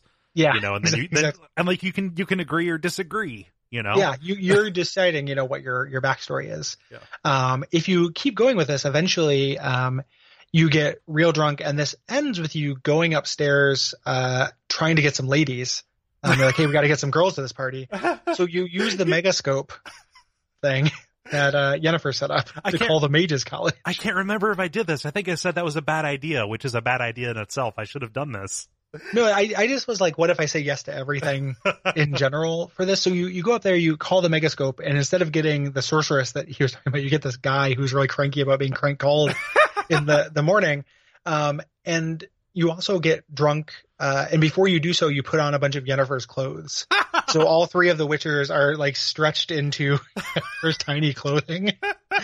Um, and like the, the drunk dialogue here is among the best drunk dialogue I've ever heard. Like the going back and forth between, uh, you know, uh, maudlin and affectionate Uh-huh. and angry Uh, is pitch perfect. yeah. Like, you know, just like non sequitur, like, you know, you know, I'd die for you, you know, out of nowhere. Like it is, it is real primo, like real, real drunk adult, he, um, talk. Very, very good. he gets real happy, then he gets real sad. All right. How's this work? Well, twist here, turn there, and you gotta say something in Elvish. Easy peasy, let's do it. Hey, hang on. When this Ida sees us, we'll scare her off. I mean, we don't look anything like sorceresses. I know. Yennefer's clothes. Let's dress up. Bags are over there. What's this thing you got for dressing up? Shut it, wise ass, or I'll lace your corset up so tight you'll shit in your bloomers. Stop whining, Eskel. Times you gotta squeeze into some f- f- Frippery. We don't tell a soul, understand? This stays here. and you can kind of hash some stuff out with Lambert, which is really good. And Lambert kind of softens up and is just like, you know, I don't mean it. And you're just like, mm-hmm. I understand that. I know you're, you know, you love me. It, it, it very good. I understand that, but you're a dick. Yeah. And yeah. And he's just like, Hey, I know. Like it is, everybody is just, you know, it is, it is extremely good drunk talk. Yeah. Uh, so very, very, very fun. It's worth watching the whole scene on YouTube. Mhm. Um, it's very funny. Yeah, uh, I'm way into it. I'm way into like non-combat, non-exploration. Let's just get to know each other kind of stuff. hmm Yeah. Yeah. Very, very into it. Um, so the next day, nobody seems to be hungover. I don't know if they have like Wolverine style hangover cures or what, but um, That makes sense. yeah, this takes us into uh, Va Fail Elaine, um, yes. which I think um, in the Elvish language translate. I don't. I read this somewhere. I'm not actually like I don't know the language. You don't know Translate- Elvish. it- yeah, it translates to farewell beauty, Oh, okay. which is very fun. Yeah. Um, yeah, yeah. Uh, so Uma is tied to this torture chamber or torture table, and you have to brew the uh, decoction of the grasses in your actual interface there. Mhm. Um, you hook up the fluids to as veins, um, again showing that Frankenstein-like process hmm uh, that happens with with witching. Um, and Yen starts lifting the curse. Um, it's extremely painful. You get to see this little critter scream and yell, Yeah. uh, but eventually uh, changes shape and becomes not Ciri, but the Elven Mage, Yes. uh, Avallac'h. Yes, Avallac'h. He is uh he is a sage. Um and he is and like uh, you know, Geralt has history with him. You know, he is not just like any kind of elf who is here after like the conjunction or what have you. Um he is part of the Aen Elle mages. Hmm. Or, Did elves come from, the, from the conjunction? I, I think I so. I. I, Yeah, I, I, I, I, I guess that they did. Yeah, I can't. I cannot remember. Yeah, but, but he's not, he's not just a rando. Yeah, like he he is specifically from the other world or from another world, um, and he is he is here. Um, has been taking care of Ciri and kind of helping her hone her powers. Mm-hmm. No. Yeah. Um. So uh, you find out that Avallac'h has hidden Ciri on something called the Isle of Mist, um, which is this kind of pocket dimension uh, in Skellige, where hopefully the Wild Hunt can't find her. Is the idea. Mhm. Um, he gives you kind of vague directions and a bottled firefly that will lead you to Ciri. Mhm. Um, and you know, you essentially say like, this is also where the plan becomes like, hey, we're gonna get Ciri back, but we can't keep running forever. Right. Like Ciri can't live in the Isle of Mists forever. like you know, she's got to be in the real world. we're, we're gonna We go there. That place is shitty. Yeah, like and it is. Um, but you know, we need to actually we're going to bring her here and we're going to make a stand. Like this is a fort. Mhm. Um, we're going to get some allies and we are going to uh, lead the wild hunt here and actually make a stand and fight. Yeah, we're gonna fight them on our own terms. Yes. Um, leading into another one of my favorite uh, kind of little touches here. Like this whole scene is really good, but I love this as payoff for everything you've done before Yes. here. Um, this Yeah. quest called Brothers in Arms. Yeah, which is really a collection of secondary quests that you have to do to kind of assemble the team. You know, you're going out there, you're getting the the acrobat, you're getting the face, you're getting the driver, uh, by which I mean the wheelman, um, all of that. Um, Yes. We're going to cover all these in detail in the secondary quest episode because that would balloon this episode out to about to about five hours, I think. Well, it's also it's dependent on what um what we did in Mhm. secondary quests. Like the the willingness, like some of these people will help you no matter what. Like Right. Triss will help you regardless. But some of these people will only help you if you succeeded or failed on their terms in their their respective side quests. Right. But essentially you're just going and gathering up your your your buddies. Mhm. Um after you do so and get them on your way, you head to the Isle of Mist. And you can do these in either order too, I think. I I think can't I, think once you finish Isle of Mist, like Isle of Mist is the point of no return. Um, starting the Isle of Mist causes uh, anything related to Brothers in Arms to fail. Yeah, you're Yeah. correct. Yeah. Um, so you head to the Isle of Mist, um, which is in Skellige, uh, to the north of Ol- Olirik. Mhm. Um, and you enter this kind of pocket of mist that leads you to the shore of a, this enchanted isle, kind of like the mist of Ravenloft. Yes. Um, and on this island, you know, it's abandoned. Everything is spooky. Uh, you find this locked hut with some suspicious, you know, kind of voices inside. Um, they got stranded here, like they just wandered in by accident. Um, and they don't trust you and, you know, won't trust you until you go and find, uh, their friends, help their friends who got lost. Yeah. yeah. So you have to go, uh, go find their friends. Uh, a couple of them, two of the three of them have died unfortunate deaths. Well, one of Um, them dies in front of you. He's like hiding from some uh, necrophages. Uh, he's like Yeah. up on this tall rock. He's like, "Hey, let me come down." And then he slips and falls and breaks his Yep. neck. Did you, uh, realize, I didn't realize this until I read about it, but these are mapped onto the seven dwarves. Oh, So uh, it's like I, I sleepy, got, clumsy, and I got a sense that that was that, that's what it was. I didn't realize there were seven of them total, but I was like, yeah, like clumsy dwarf I- makes sense. I found this very annoying. Yeah, Like I, I don't like these dwarves. I don't like that I have to do anything with them. Mhm. And this is where I had just spent a bunch of time gathering my forces to do this big gigantic fight, hmm and then I had to do some nonsense with dwarves. yeah, Um, I, I, I did not like doing this favor for these guys. Every time, like I like the idea that Geralt will not just break into every door in the in the world. Mhm. You know, like it's not just Aard Aard Aard. You know, like art is nature's key. Like you can just get into anything. But I felt like this was a situation where, like, hey Ciri, the whole point of this quest is on the other side of this. I'm not going to go do a chore for you to to open it. right. Like you were. I wish I could have fought back or we, we are right. We are right in front of one of the main emotional climaxes of this game. Yes, And like, the, the, this is probably the place where my daughter is. I don't hear her, so she may be in there dead. yeah, You know, and they, then they're not going to tell you either way. Like, it doesn't seem, it doesn't seem like Geralt would be super disposed to go and do some favors for these guys. Yeah. Yep. It was that it was not my favorite little little touch here. Mhm. Um, there are a couple of places like usually I think the pacing in this game is very good. There are a couple of places where it falls down, and this is one of them. Yeah. Um. So you eventually get in. You know, you do your chores. Also, one of them's an escorted dude. Yep. Thing like Which- this is a concordance of stuff I don't like. um. ugh. and you generally don't have that happen in this game either. It, it's Is- very is rare. stuff, yeah. And and if you if you fail, it's never a fail condition for the game, Mhm. like ever. So like if this dwarf dies on their way back because he keeps falling fucking to sleep, Yeah. um, then it is it is fine. Mhm. You know, they'll still let you in. But if uh, you know, you if it's just a pain to, to steward him. Yeah. Eventually you get in. narratively it seems like a bad a bad time for like a like a goofy funny thing of no of no real import Yeah. because like you do see these guys later like in the uh, in the epilogue but like that is not a payoff or anything Yeah. I don't care about them. no no so like you get in and these doors say hey we're gonna go you know we're gonna go hop in your boat and we'll we'll meet you later um and Ciri is laying on the bed lifeless right Mhm. um, and this is real sad. Like, there's no music. You don't really see Geralt's expression. He's just standing there looking at her, and then he like takes a knee and gets next to her. Like, it's it's cut in such a way that you really, you know, get a sense of Geralt coming to terms with what's in front of him, right? Yeah. Uh, it's really well done. Yeah. And then the firefly that he's been carrying, the firefly that kind of led him through the uh, through through the mist, uh, flies up and revives her. Like that might have been part of Avallac'h's plan was, hey, I'm gonna I'm gonna put you under so they can't really get to you. We're gonna have these two layers of protection. We're gonna put on these two condoms. You know, rock rock rocking the double dom, and um, Sure. yeah, Yeah. and uh, you know this. The, you know, not only are we gonna, or am I gonna lead Geralt to the isle, isle, island, going to give him what he needs to find you and revive you. And, you know, as she comes back to life, we get this flashback of Geralt finding her as a child. You Yeah. know, like it's, it's real, it's real well done. Yes. Very good.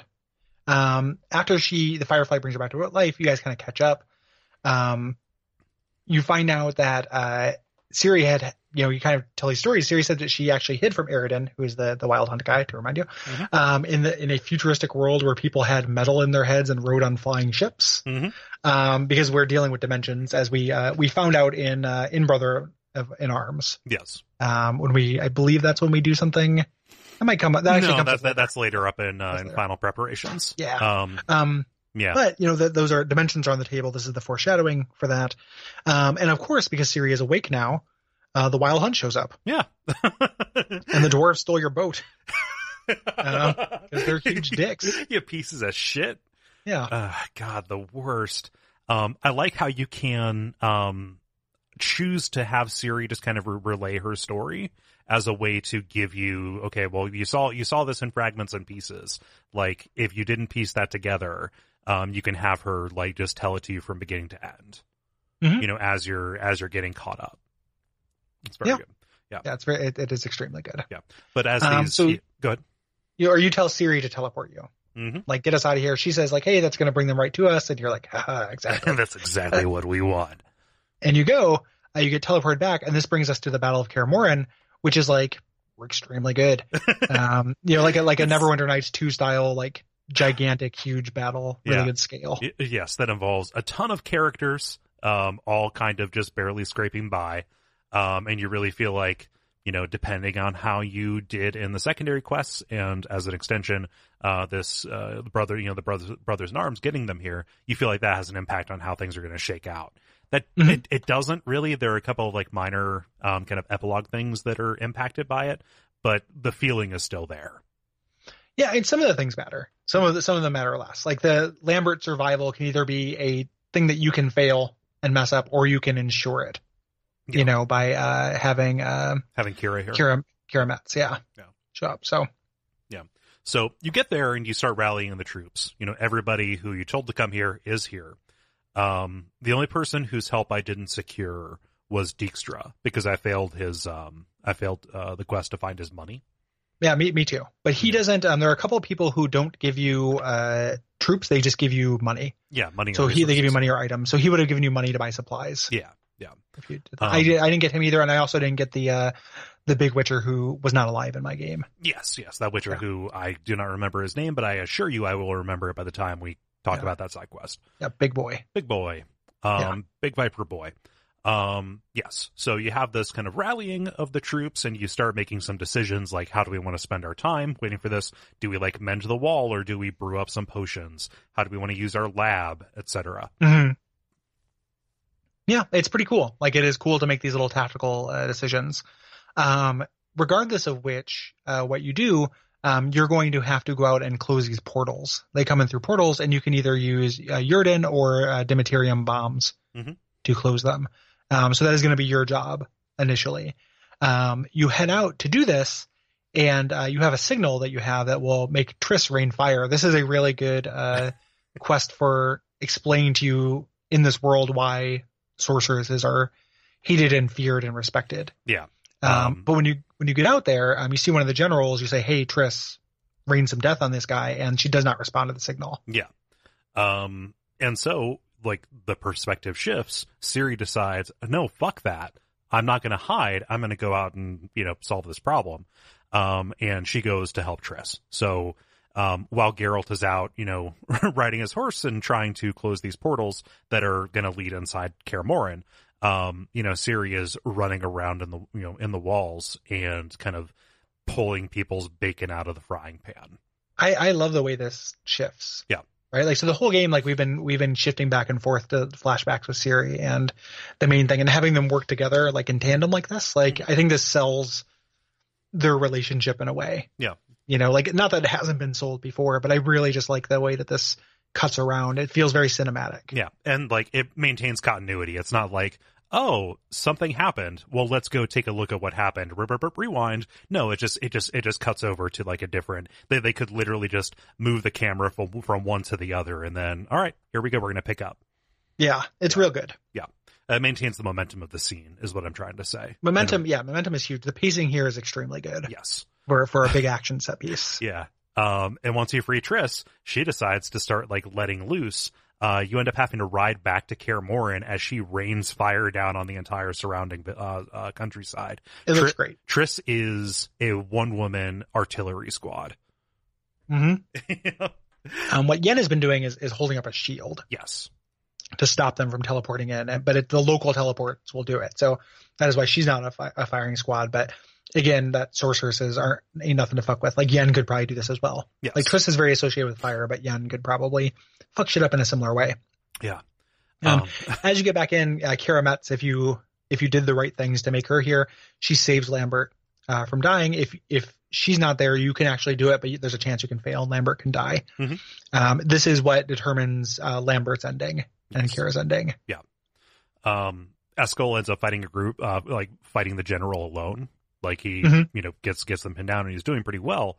Um, but um, Ciri ends up saving him. You know, uh, uh, saving Eskel after um, he is called away by the sound of a horn. You know, like okay, we're gonna finish this. Ciri Ciri stops it. Yeah. Um, this game. That horn was signaling like, "Hey, uh, we're gonna actually send in the big guns." yes. essentially. So back off. Yeah. Yeah. because yeah, because the gate gets thrown open. Um, Geralt and Eskel are, are frozen solid, similar to Geralt's dream in the beginning of it. Mhm. You know, where he's helpless to to help. Um, uh, shows up, takes Vesemir hostage. Yeah, Imlerith is like a like a general. We haven't seen him before, but he is, you know, kind of the second this- in command. Like he's a major general. Yeah, yeah. You know, and he comes in and he unmasks himself and says, "Hey Ciri, guess what? I've got I've got Vesemir here. Come to me, you know, if you want Vesemir to live." Yeah. Um, Um, when he unmasks, we reveal that he is an elf. Yeah. Uh, So- that is what these are. These are elves from another dimension. Yeah, like the, the these are from Aen Elle. Um, is, Yeah. is is what's going on. So it's not they're not like an elemental force. You know, it's it's it's not like they are monsters themselves. Like this is a military unit that just happens to, um, you know, we're going to find this out later on. So I might as well be you know say this. A, they're trying to find Ciri in order to prevent the destruction of their world and use her power, just like everybody else wants to use her power. But they're also basically scouting out for conquest. They're Yeah. almost setting up like the uh, uh like the combine from Half Life Two. Combine was was what I was going to say. Yeah. Yeah. Very very similar to that. No. Um, Vesemir will not be somebody's hostage. No, Uh, no, and like he will not accept Ciri going and you know being taken by the Wild Hunt. So guess what? Vesemir attacks Imlerith, causing his own death. I think uh like crushes his head. Something. Yeah. Yeah. Yeah, it's it's nasty. Yeah. Um, here, um, this causes Ciri to freak out. The idea was to demoralize her, but however, uh, this causes her magic to flare up. She becomes this kind of like huge vortex of of energy and power, um, sending the hunt away.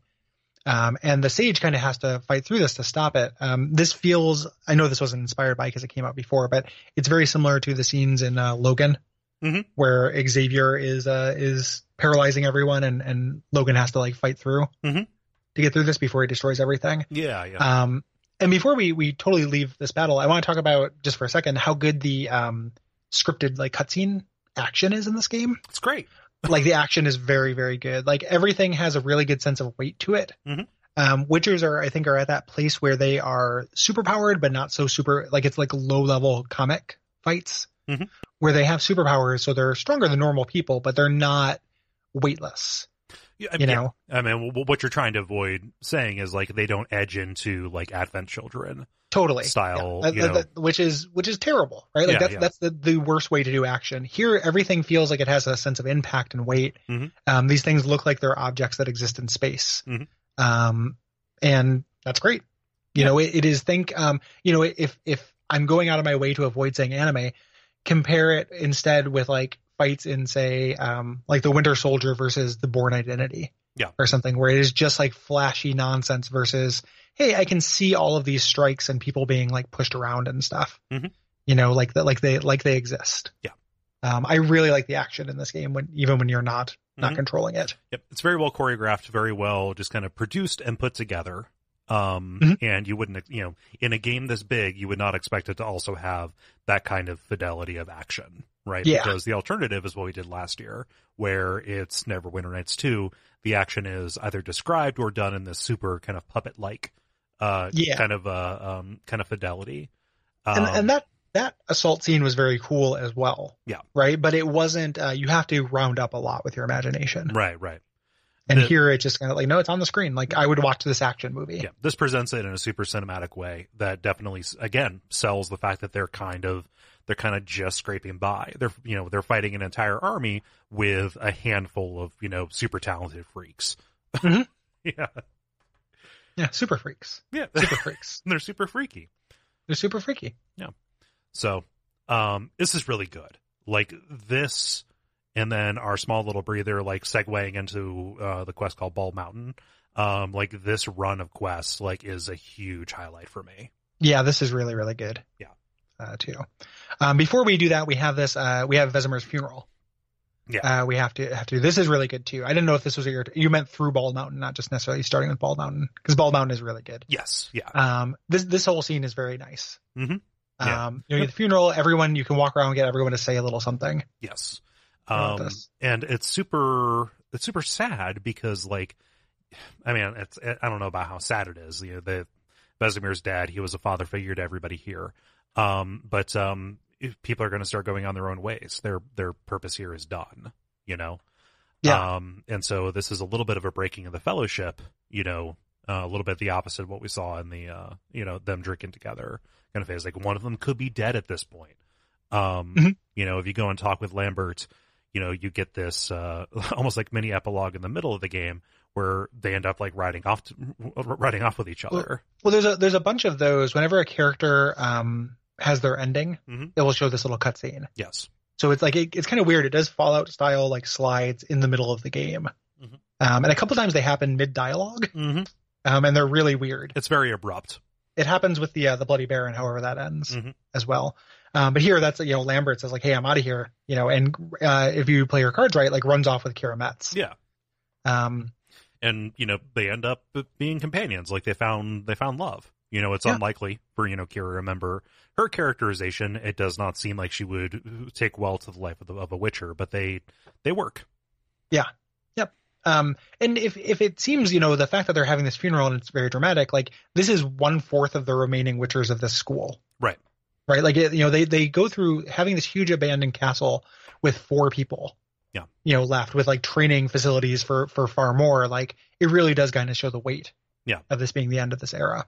Yeah, um you know witchers are always buried or burned with their medallion you know in life they never separate from them Mhm. um you know and so they put Vesemir's medallion on his pyre Ciri is like just resolute she's discouraged but she decides I'm going to start taking my fate in my own hands she runs up grabs Vesemir's medallion and flees Yes. you know Um, ev- everyone else kind of uh, goes off to kind of start the next phase of this because they you know they didn't they didn't win. Like we need to regroup. yes Um, I think this is where uh, Yen says kind of her plan. Mm-hmm. Um, this is where they start talking about getting the uh, the sorcerers together. You don't we don't do anything with that, but right that's what she's doing.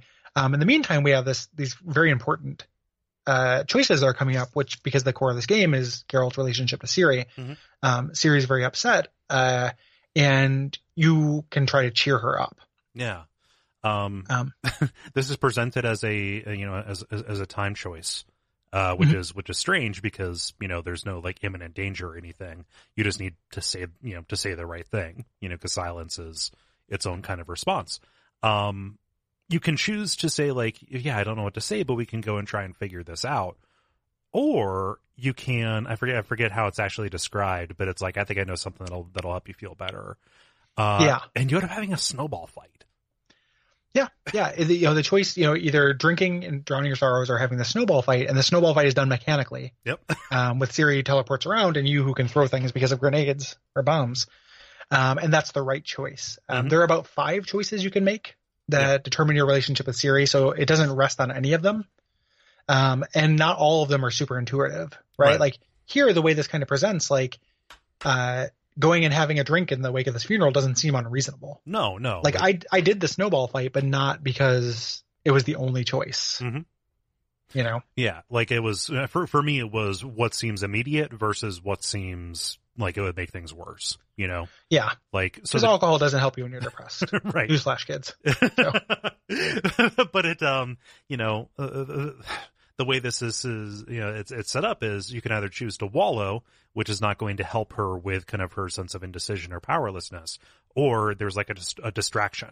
There is okay, I can remind you to be human, and we can have some fun for a second and kind of like reset, right? Mhm.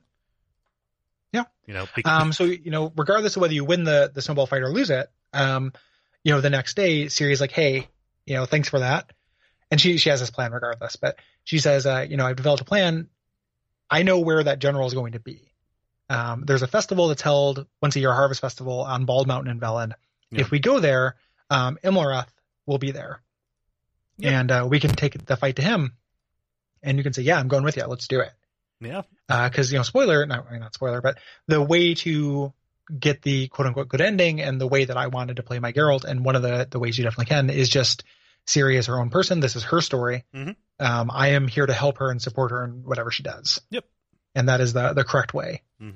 It is not to be possessive. It is not to take control of her destiny, but to um, enable and support. Yes. And the, the one of the things that you know the ways this game is very good is that it uh doesn't present the being possessive as being like unreasonable or jerky. No, You know, it, it comes off as um like overprotective out of a place of love. right? You know, You know, it, you- it, it is paternal in like the non-pejorative sense of that. Right. Yes. Um, as opposed to like this could have just been, you know, ah, you know, I'm vying for control or something explicitly evil. Mhm. Both both options are very understandable. Yeah, they they, they are You know? both expressions of care. Yes.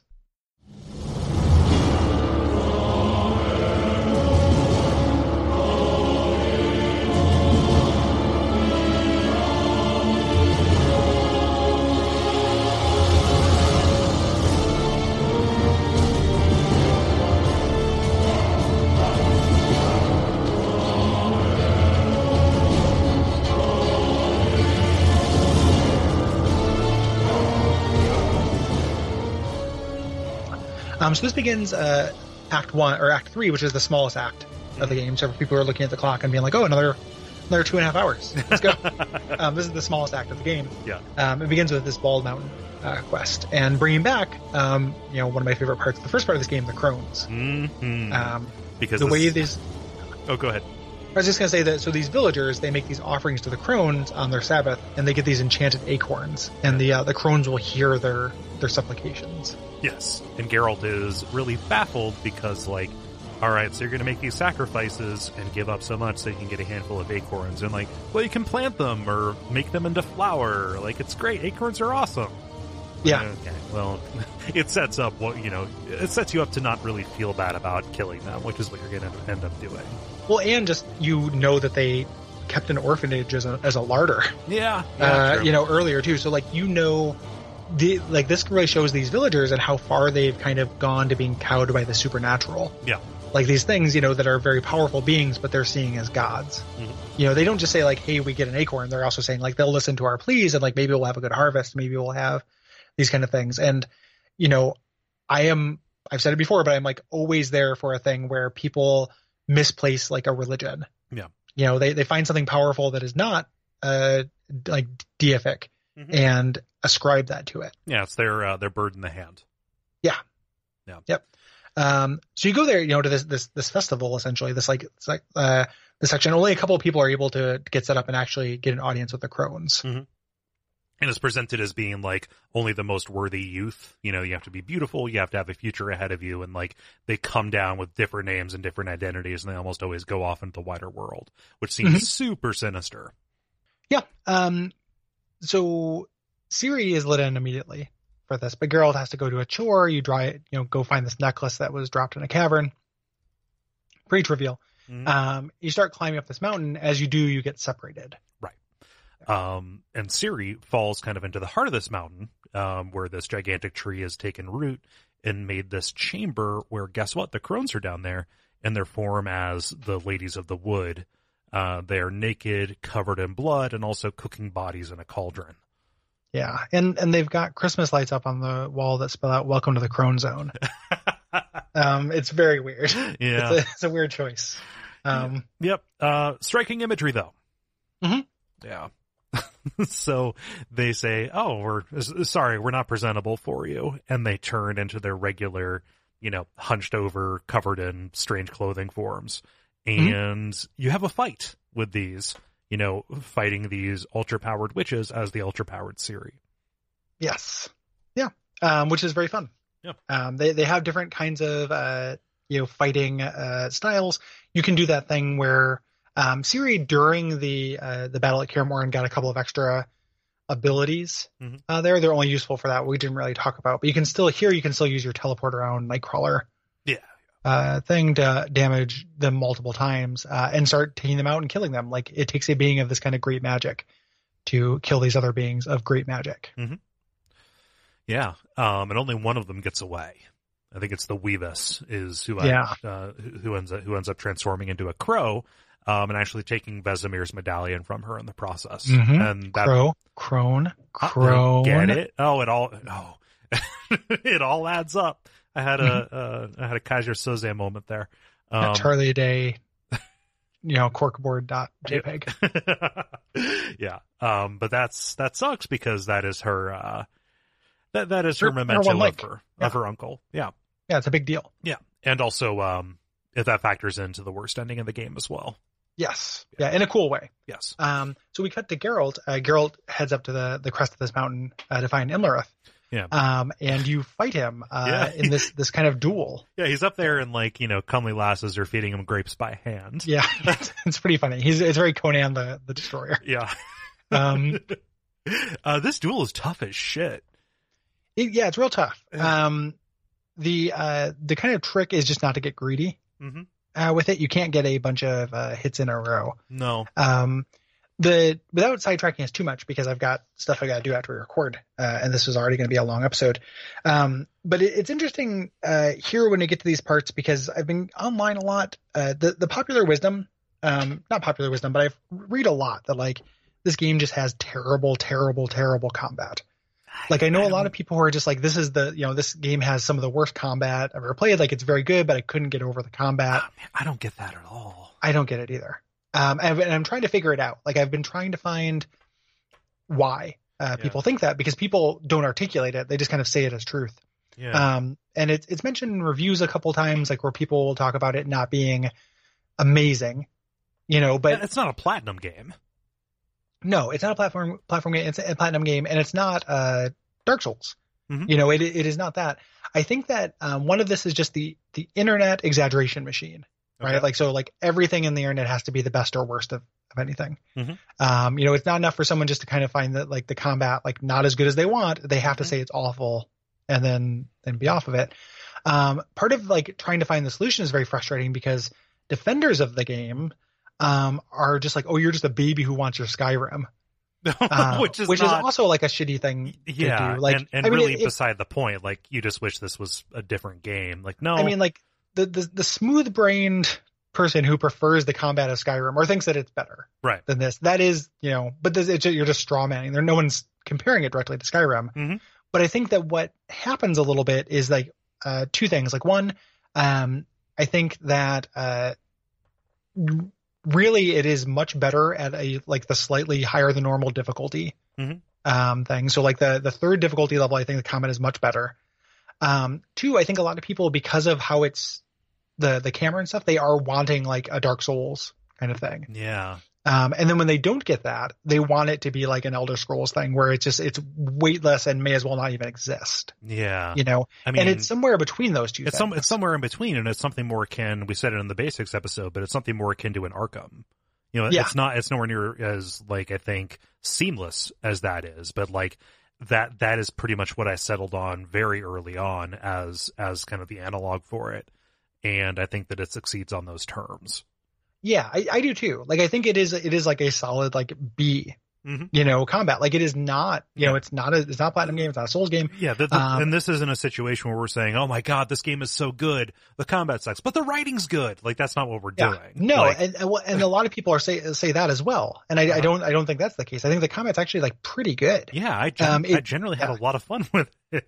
And and this is you know not to be you know a, a real DLC Derek, but like there are a couple things in the the DLCs where you wade into large groups of human enemies that are actually tough, Mhm. that are unique. It's like where the combat finds its identity. Yeah. You know, so something like this, like this duel, I could see people coming away from it being like, I wanted this to control more like a Dark Souls duel because it looks like one, right? From like just kind of a glance. Yeah, or even just Um, like the the appearance of of Imler- He looks like Yeah. you know, Or like a knight- Lords of the Fallen. Yeah, yeah, Um, the uh, but he he kind of looks like that kind of thing. So you're like, oh, that's what I'm expecting. It's not that. Like the special thing that combat does in this is when you are diving into a bunch of dudes, you are mixing up like signs, bombs, you know, sword strikes, and and and the like, uh, really really fluidly. Mhm. Um, and that is unique and awesome. Yeah. Um, and it just like it is this weird thing where like if you it like auto completes, like you put in like Witcher combat, like sucks auto completes because it wasn't a review thing, but a lot of people on message boards are just like, oh, Witcher three combat's the worst. yeah. I don't I understand just- that. Yeah, I don't see it, and I Yeah. and I haven't read a good articulation of why. yeah. And Um, I mean, I just gave my I just gave my defense of it, and you just you just Yeah. gave yours as well. It just it's one of those things where like you know sometimes there's a game where the broader conversation about it contains a lot of people who it's like, oh, I don't I don't think you played the same game that I did. I mean, obviously, Yeah. obviously they, they they did because they can read they can read what they opened up in Steam, but like it's just like, wow, I can't I can't get there. I just don't relate to that. Take. yeah, I I can't get to it. It's not like I'm diminishing it because your experience is your experience, but like, yeah, I I, I just I'm I I don't like hands up. Yeah, like I I Yeah. had fun with it. Sorry, man. it's it's one of those things too. I think where this is a game, and the only reason I'm bringing it up now as opposed to harping on generalities because this is like one of the first like big duels Yeah. you get in the game. The game is going to do more of these. Mhm. Um, I think it's also a thing where like bright lights cast dark shadows. You Yeah. know, like universally, people talk about the writing in this game as being very good, Yeah, and I think the fact that the combat is not at that same level also makes people yeah. Is feel like it's worse than it is. is I mean, is that so? Bright lights cast dark shadows. Do you think that's a form of just uh like like weird? This has to be a compliment sandwich, even if it doesn't really need to be. Like okay, like a I- reverse I- compliment sandwich. Like I Yeah. said something very nice, and I have to. Yeah, yeah. It's like if something is going to be really good, like my concept of the way creative works are, and this isn't like a conscious thing. I'm not saying people Yeah. are like dense about it, but it's like my concept is if something is really good, they had to have slacked off on something else. So Yeah. like if I have to find a weak link, it's that, oh, you do a bunch of combat and it is nowhere near as special as other games that do that, that, that do combat really, really well. I think I think that happens sometimes, even though I know like people and people have like come to me on Twitter because I've been talking sugar about this game for about a month. Mhm. Um, will just be like, I couldn't play it because of the combat. Yeah. You know, so like they're not they're not doing the reverse compliment sandwich to themselves. They're just Mhm. like put off by it so hard. Those are the people where it's like a totally alien experience. I bet you a Yeah. lot of people did have just kind of a mediocre experience with it Mhm. and are following an internet hyperbole trap. And then a bunch of people who are quiet, like probably did have a lot of fun with it. Like Mhm. It's one of the most award winning games of all time. So like, yeah, yeah. you know, and when I looked at reviews, no one is saying like, well, there's one elephant in the room. Yeah. Remember Torment? You know, this is that essentially. Like it's Yeah, garbage. Yeah. You know, and it, I don't see that a whole lot. Mm-hmm. But it's just kind of crazy to me that that's so common that it just it's oh it's bad. Yeah. Um, And, like, on on this scale, like on a, on this in this scale in this genre in this part of the country, localized entirely to your kitchen, like I, don't, I just don't think it's that big of a you know yeah, a deal. yeah. Like I comparing this to a Dragon Age Inquisition or a Skyrim or something like that, I think this is much better. Yeah, and like uh, whatever. If somebody argues with me, it only inconveniences me as far as uh, you know, as long as I choose to engage with it. Yeah. Um, but it's like it, it, it there there is a little seed of frustration in that because like, oh my gosh, I want you to enjoy this as much as I do. Yeah. Like this is really something special and like that didn't get in the way for me. So like part of me thinks, well, that shouldn't get in the way for you. Like you should see the, you should see the amazing things that are off the back of this. And there are people who disagree. They say the things that we think are amazing are not amazing. Again, fine, whatever. But like, Yeah. in, in, in my heart, I just want people to have as good of a time with this as I did, you know? Well, it, and whenever I'm in that kind of situation, it's uh, not just wanting them to have as good a time, but it's me wanting them to see the important part of something. Yeah. You know, like even though I like the combat in this game a lot, uh, I don't think it's the important part. Right. You know, so it's when people, you know, complain about, uh, uh, you know, uh, Capra Demon. Mhm. You know, it's the same kind of thing where I'm like, yeah, that, like that's arguably bullshit. I like that thing, but that's arguably bullshit. But it's not the interesting thing of this. Yeah. You know, I want you to get to the interesting part of it, and just the the focus on just you know either reluctant apologism, you know, for it, like oh this is a great game, but man that combat fucking blows, Mhm. or I couldn't get past the combat. Like it just Yeah. seems like you're not seeing the right thing. Yeah. Yeah. It always feels to me. Mhm. Um, it's it, it's Have- interesting. Have my Like, same it- values and priorities, damn it. it, it is it's you know there's something to like it's not like I want them to change, but there is Right. something to our position where we're doing this, and I'm not going to people and being like, "Hey, what do you think of this? Hey, Yeah. you're wrong." I'm saying like, "Hey, I think about this because we have this platform," and then people are saying, "Hey, you're wrong." Yeah. To me, like people people are hunting me down with this this stuff to like give their take, which is it's fine. Like I'm interested in their opinion, but I'm not like just looking to shit in their stuff. Mhm. You know, that's Yeah. not that's not what's at work. That's unfortunate because So- it sets up a weird dynamic. I don't, yeah. Yeah. It, it is it is a weird we have weird lives, but it is just something here where I, I noticed it because I think this is like a perfectly serviceable duel fight. Like it's tough. Yeah, like there's Um, a I- wrinkle to it. It's got two phases. Like first he's shielded, then he's shieldless. Like he, uh, like when he teleports, he comes back covered in frost because of the way their teleportation magic works. You have to use Igni uh, to melt Yeah. that off of them so you can do damage. Like there's there's texture to this, right? Yeah. And I think it's cool. Like I liked fighting it a lot. I liked figuring it out. I thought it was a fun challenge. Like it was it Artorias fun? No. You know, but it is it was a, it is a good fight. Like it is a, I think that actually works real well. I'm going to starve to death because nothing will ever be as good as the best steak I've ever had. yeah. Yeah, exactly. you know. Um yeah, it is just it is just a frustrating thing with online games discourse. Yeah. You know. Um Well, now that Twitter has expanded to 280 characters, people are going to have the, the, the elbow room that they need to make cogent and nuanced uh, uh, arguments. Can I tell you a secret, Cole? Oh, yeah?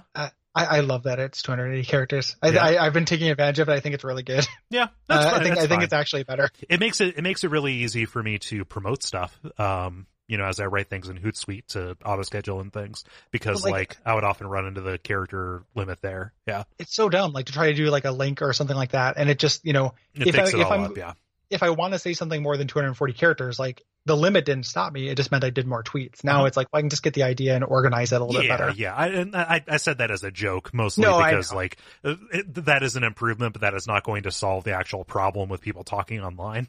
Like as long as we are talking in text, there's always going to be those misunderstandings and hostilities and truncations, et cetera, et cetera. I, I Um, just I know so many people who like seriously hate hate that limit thing. I'm like, no, are- are whatever. pretty Like I. I also, Yeah. I also didn't But- pitch a fit when they changed the the the favorite icon from a star to a heart. Like, Yeah, I think that's better, too. Whatever. Uh, yeah, like there there are things that I, I find very like the you know we're going to show you the important tweets like that's fairly fucking annoying. Yeah. But the, the the character limit thing does not bother me. Yeah, yeah. No, it's like, Still well, me what I choose to read. yeah. So whatever. I still try and keep my jokes tight, but Um, the uh, so the, the, you get this fight, you get through it. You have these those different kinds of phases. Uh, you get through, you puzzle it out. Um, you eventually kill him, uh, which is great. Like this is a great moment of catharsis too. Like killing the Crones and Imlerith right after Vesemir died is Yeah. a really good choice this is because you've been mission. carrying a hate on for the the Crones Mhm. for the whole game pretty much. Yes. You know, and uh, you you take this part, you know, and you end up burning his face out. I love it. You bake his head because yeah. like he's holding you up and you, you does an Igni sign um to his helmeted you know to to his helmeted head um and he you know yanks yanks his mask off and you know like he's been established to be a real kind of uh hedonistic vain kind of guy um and his face is destroyed now Yeah. so that's cool Uh, and then his face is literally destroyed because Geralt decides to pick up his, to pick up Imlerith's mace and, uh, cave his head in with it Yep. to avenge Vesemir. Yeah. Yep. Um, after you kill him, you can find on his corpse uh, one of those acorns Yeah.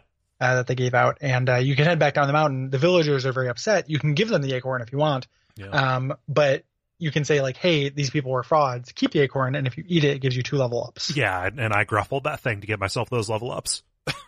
Oh yeah, I'm gonna eat that acorn. Yeah. Um, but I would have told the villagers like, "Hey, you've been worshiping monsters this whole time anyway, and monsters associated with the wild hunt. Like, get Mhm. over your fucking selves. Yeah. Yeah. I told them like, yeah, eh, just, you're going to get, you're, you'll be, you'll be fine. You'll figure it out." yep. Yeah. So like you've gone behind everybody's back in order to take out these huge threats, or at least Mhm. uh, one and two thirds of these huge threats. Um, and so this uh, gets us to everybody's back at Novigrad for this. I love that there's final preparations and then battle preparations. Yeah. That the, is- the, the two genders. That that, The, um, that is very fun to me. Yeah. Um, when you're back there, people think you're crazy for doing it, but hey, fuck it, we did it. So Yeah. Yeah. Yeah. Um, and it just, you know, Ciri wanted to do it. Was I supposed to make her go alone? uh-huh. You know? Um, yeah. And also she's her own woman again, uh, underlining that, uh, that thing. Um, so Triss and Yennefer say like, Hey, uh, if we're going to do this lasting damage, we need magic. That means we need the Lodge of Sorceresses. Mhm. Um, Avallac'h has a plan, uh, as well. And this sets up one of those little nonlinear little bits where you just choose what order you want to help people out in. Yes. Um, you can do these in any, any order. Uh, we're going to start with Blindingly Obvious. This involves Philippa Eilhart. Uh, there's some quests you can do earlier on trying to find her. Uh, she's an Mhm. important character from, if not the previous games, the books. Again, hands up. Yeah. Sorry. Um, I think, I think the previous game, I think she's in the second one. Yeah, yeah. She's a very powerful mage who was kind of captured in the process of this overthrowing of the of uh Temeria and uh Radovid had her eyes removed. Like they you know, poked her eyes out. So she is this blind sorceress who um you know, you have kind of been following the trail of uh and we find out that oh, she ended up as an owl, trapped in an owl form, and uh she landed with Zoltan. Mhm. Remember Zoltan, our dwarf buddy from before? Yeah, or little, little, little drunken, Yeah. drunken goblin. I feel like my, um, I don't remember because it's been a while since I played this quest. I feel like the side stuff I did resulting in her made the beginning of this different, Oh, weird. uh, to me. I don't think that, uh, Zoltan lost her in a game of cards for me. Like, like, I could be totally wrong about that. Yeah. Um, I could be misremembering, but I, I, this doesn't sound familiar. uh, Yeah. to me and the stuff you do with her before is like important like i i think that you can actually straight up turn her over uh at this point Oh, huh. um, with some of that side stuff. I again could be wrong, Yeah. but um, I this doesn't seem familiar to me. yeah, I don't know. But it makes sense. Like it follows. Did, like, um, did, did you end up going to Dijkstra in the in the bathhouse? I did end up going into Dijkstra in the bathhouse, but I don't remember the cards part. Yeah, um, yeah. I, I think I, I lied to Radovid about uh, where she would end up Mhm. earlier when I did that mission, um, and gave him something that I ended up using to find her. Hmm. Like I got like I had like a crystal or something like that, or a part of a, a megascope, something like that. I, I don't recall exactly. And again, I could be mixing up quest because I played like 120 hours of this this game, uh, and it's all I've played Yep. uh, for for a couple months. yeah, you've been so it- you've, you've been a fugue state for the better part of a year. Yes, I have been uh, yeah coming up for air after this. But regardless of which, uh, you head over to where Dijkstra was at his bathhouse. Um, Dijkstra says like, "Hey, I know who this owl is. Uh, I want revenge on her." They used to have a like a a, a relationship. Yeah, like they had a relationship. You know, remember Dijkstra was um, an intelligence um, kind of chief for the Mhm. kingdom of Redania, which again Yes. is very much against against the mages. So not only um, is he does he have a vendetta against the lodge, but also Philippa herself kind of uh, uh, spurned him. Yes. Yeah. Yep. Yep. So Um, you take when off. when you got here, was she? So yeah, the, uh, we definitely had this different because I didn't take off the collar when I got here. She was already blowing people up. That might be the case. Yeah, that, that that that was definitely the case. I don't remember her being an owl when I got here. They they, they had taken off the dimeritium collar, or it, or it Okay. had fallen off, or something like that. That was that was kind of keeping her pinned to her uh, to her owl form uh, as an Yes. anamorph uh, for Yeah, more she- than twenty four hours. Yeah, she turns into a keg of propane. Right. The, um, a keg. um, hey, yeah. Gary, do you want to take that again? No. okay. Anyway, I always said I'm trying to summon Hank Hill into reality um, by getting propane facts wrong. it's like Um, Beetlejuice. so, so you, um, propane, so she- propane, propane. so she- she's uh, oh, oh, um, so she, she's there shooting fireballs and stuff. You fight past them and she, she runs away. You have to chase her down while she's shooting fireballs at you. And the trick is she's blind. Like she has, she can't, you know, she's not Daredevil. She's not like, I'm blind, but my superpower is to see. hmm Um, she, uh, she does that by hearing. So you have to Yeah. sneak up on her and subdue her. Right. Right. So you explain the goal. You say, "Hey, Ciri's in danger," um, and you know she agrees to help as long as you Mhm. get her away from Dijkstra. Yes. Uh, what you do. Yeah. Um, the other quest here to get another one of the lodge members. It's Mhm. called the Great. Margarita. Yes, um, uh, Margarita Laux-Antille. Um, uh, so this is called the Great Escape. Yennefer has a lead. You know, Margarita is another very powerful mage, or sorceress rather. Um, and she is being held in a witch hunter prison in Oxenfurt. And this is supposed to be, you know, the impregnable fortress. Nobody has ever escaped from this place. Yes. Um, Zoltan, uh, so you can go to Zoltan. Zoltan can't actually help because he's being watched by the witch hunters. This is a consequence of whether you help the mages escape Yes. from, from, uh, from Novigrad. Yeah. Um, so he can't help. You just kind of have to go on your own. Um, you Right. sneak in through some, some ruins, uh, into a cistern and find your way into the prison. Yeah. Um, and I think that if you weren't convinced that the, the witch hunters and, uh, Redania were bad news, Then you're going to see Uh, this you know, yeah. this is going to convince you Yeah. because the uh you know they've been torturing these people and stuff and any any excuse to kill witch hunters i take Yep. uh so this was great i wrecked shop uh, everybody died yeah. It Yeah. was, uh, this is a tough fight. Like some of those, uh, lieutenants are, uh, no joke. Mhm. Yeah. Um, Zoltan, the way he would have helped you is you go to him, um, and say like, Hey, can you like roll up to this prison with just a shitload of like booze? So all the guards get drunk and fall asleep. Mhm. So you can skip a lot of that combat and just do do do do. Um, yeah. Uh, Yeah. Ciri's quest as part of this is called Payback. Uh, she wants to uh, go and settle some accounts before this, uh, before everything comes to its climax. Um, the first of those is to go uh, take out Whoreson Jr. What's that you say? You killed Whoreson Jr.? yeah Well, he's alive again. well yeah because he's been taken over by Dudu, Uh huh. our our unfortunately named uh, uh, doppler friend yeah, changeling Yeah. guy. Yeah. Yeah. So you know, you go up and you're like, oh, like you're you lost one eye or whatever. And it's like, hey, don't you recognize me? I'm me. Mhm. Um, and it's great because he's turned um uh Junior's entire operation into like a legitimate business. Like he's doing something with laundry. yeah yeah pretty pretty good ending Yeah. uh Um, for for him If you if you Um, if you spare Junior, I think you find him like wallowing in a gutter. he's he's in a gutter where bigger children are throwing rocks at him That Uh, that so- almost would have been better. Like, like yeah it, it also good Yeah, like who knows how many other women he he hurt on the way to get there, but yeah, that would have also been pretty good. Yeah i don't i don't uh, i don't suffer suffer people you know monsters to live as a witcher. You know Yeah. you kill monsters of all stripes. Uh-huh. so uh, he definitely had to go but um, i like that ending as well. Um, you do some other kind of more mundane tasks. Um, the kind of major one is you find this uh, this circus camp.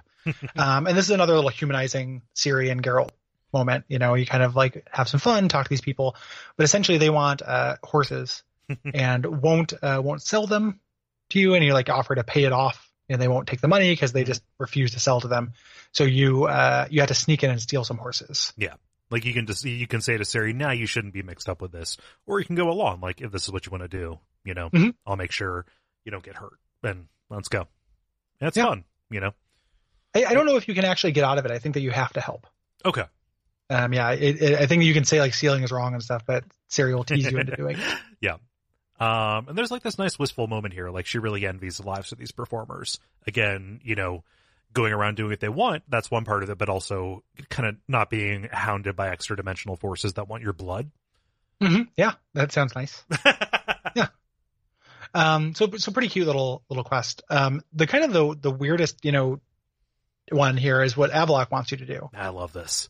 Yeah. So he he says that one of the members of uh, the Aen Elle, uh, of- or member of the hunt that's on Aen Elle, is you know possibly corruptible. Like he uh, he does not know that the current leader of the, of the Wild Hunt assassinated his old their old leader. Yeah. He was, he, he- Um, you know, G- Ge'els is his name. He was really loyal to the king. And if he knew that Eredin, the current leader of the hunt, you know, kind of staged this coup, you know, performed this assassination, he would not, you know, be a, a, a ready cooperator with that operation anymore. So you have to follow Avallac'h through these different jumps, through these different worlds to get where you need to go to get to Yes. the world of the Aen Elle. Yeah, which is super cool. Like, um, you're fighting brand new. Like this, the base game has a, kind of a problem with like a lack of enemy variety, Mhm. and they have that kind of uh confidence to where like you know those there's those like sand crab things that you fight in this, and you only fight them here. Mhm. You know, the only exist in the other world. It does make it feel very alien. Yeah. Um, I love the world that has been uh, taken over by snow. Yeah. Um, where you have to like dash from place to place to find like little fires to huddle around. Right, because uh, you're being like whipped by the wind and it's taking Yeah. away your vitality. Um, I love the uh, the one that's like the gigantic alien landscape. It looks like a Beksinski painting. Yeah. Um, you know, like these huge plateaus or spires, like reaching up from the ruined earth and the swamp and stuff. Yeah. It is so cool just to put this at the end of the game. Yep. you know, like we're almost at the end and like here's like a bunch of cool dimension shit. yep. It's Um, like, yeah, well, you know, it's not a direct line. We have a couple of layovers. Uh, we're going to have to find each other when you get here. So just, you know, make a dash. The, um, snow world is important because Avallac'h says, like, yes, this, this particular, this particular realm here has been taken over by the White Frost. You know, the. Tedd Deireadh is, is, is, is what he calls it. Um, and that is kind of the faith that waits at the end of most of these lines. You know, Yeah. this, this kind of, entropic force that also has a little bit of an agency to it. You know, it will, it will descend and take over. Yeah. Yeah. um, Um, you yeah. eventually get to Aen Elle. yes. You get to their city and they've got a whole lot of, uh, they're really arrogant about it. Like, yes, our architecture is much more refined than yours. Yeah. you, you, go up on Gale and you like say like, Hey, give us a chance. Come with us. We know an, an, an oneiromancer who will show you, you know, a dream. Like we can take you back to the moment where your king died. And, you know, he leaves. He's been painting this nude woman. I love the fact that he is painting in a cubist style. Yeah, when you, you think it's going to be a reveal and it's just going to be a set of titties, you know, for for uh you know for for Oglin. Yeah. But Uh, no, yeah. like it's a, it's, it's a cubist painting with crazy boobs. Yeah. Yeah. Yep. yep. Pretty good. Um, super cool. But uh, you know, you find uh, after you you convince him here, um, then he uh he says, okay, you know, when when uh he calls for my troops, I will not send them. Right. Yeah. So Yeah. yeah, it's a it, it it is good and important, and you get to see some of the broader cosmology. Mhm. So that's the last of these. Now we leave the final preparations and go to the battle preparations. Um, we move from Novigrad to Skellige. You know, we uh, uh, kind of are picking the best place. There's a particular cove in, in an island on Skellige where we're eventually going to be able to trap whoever is here. Um, and Yes. so we, we head that way. Um, when you arrive, like a crow appears from Yen's hand, like, you know, the emperor is here, sent a message. Uh, we have a handful of things that we need to do to kind of like get every piece in place to, um, kind of lure them again into our trap. Yes. Yes. Uh, which brings up the second kind of preparation we do. Yeah. The battle preparations. um, you know, which we're doing. So the first part, um, we have to rescue Ermion, uh, from Madman Lugos. Yeah. Uh, and this is the place where you can, if you didn't do those secondary quests, like lock yourself out of a couple of lines of, uh, of good stuff. So, Yeah. oops, you go and Lugos is not taking kindly to the fact that Clan an Craite is continuing its reign here. Um, and you Mhm. end up, you know, he's trying to stage a coup and you end up killing a bunch of his dudes. Maybe Lugos himself, I forget.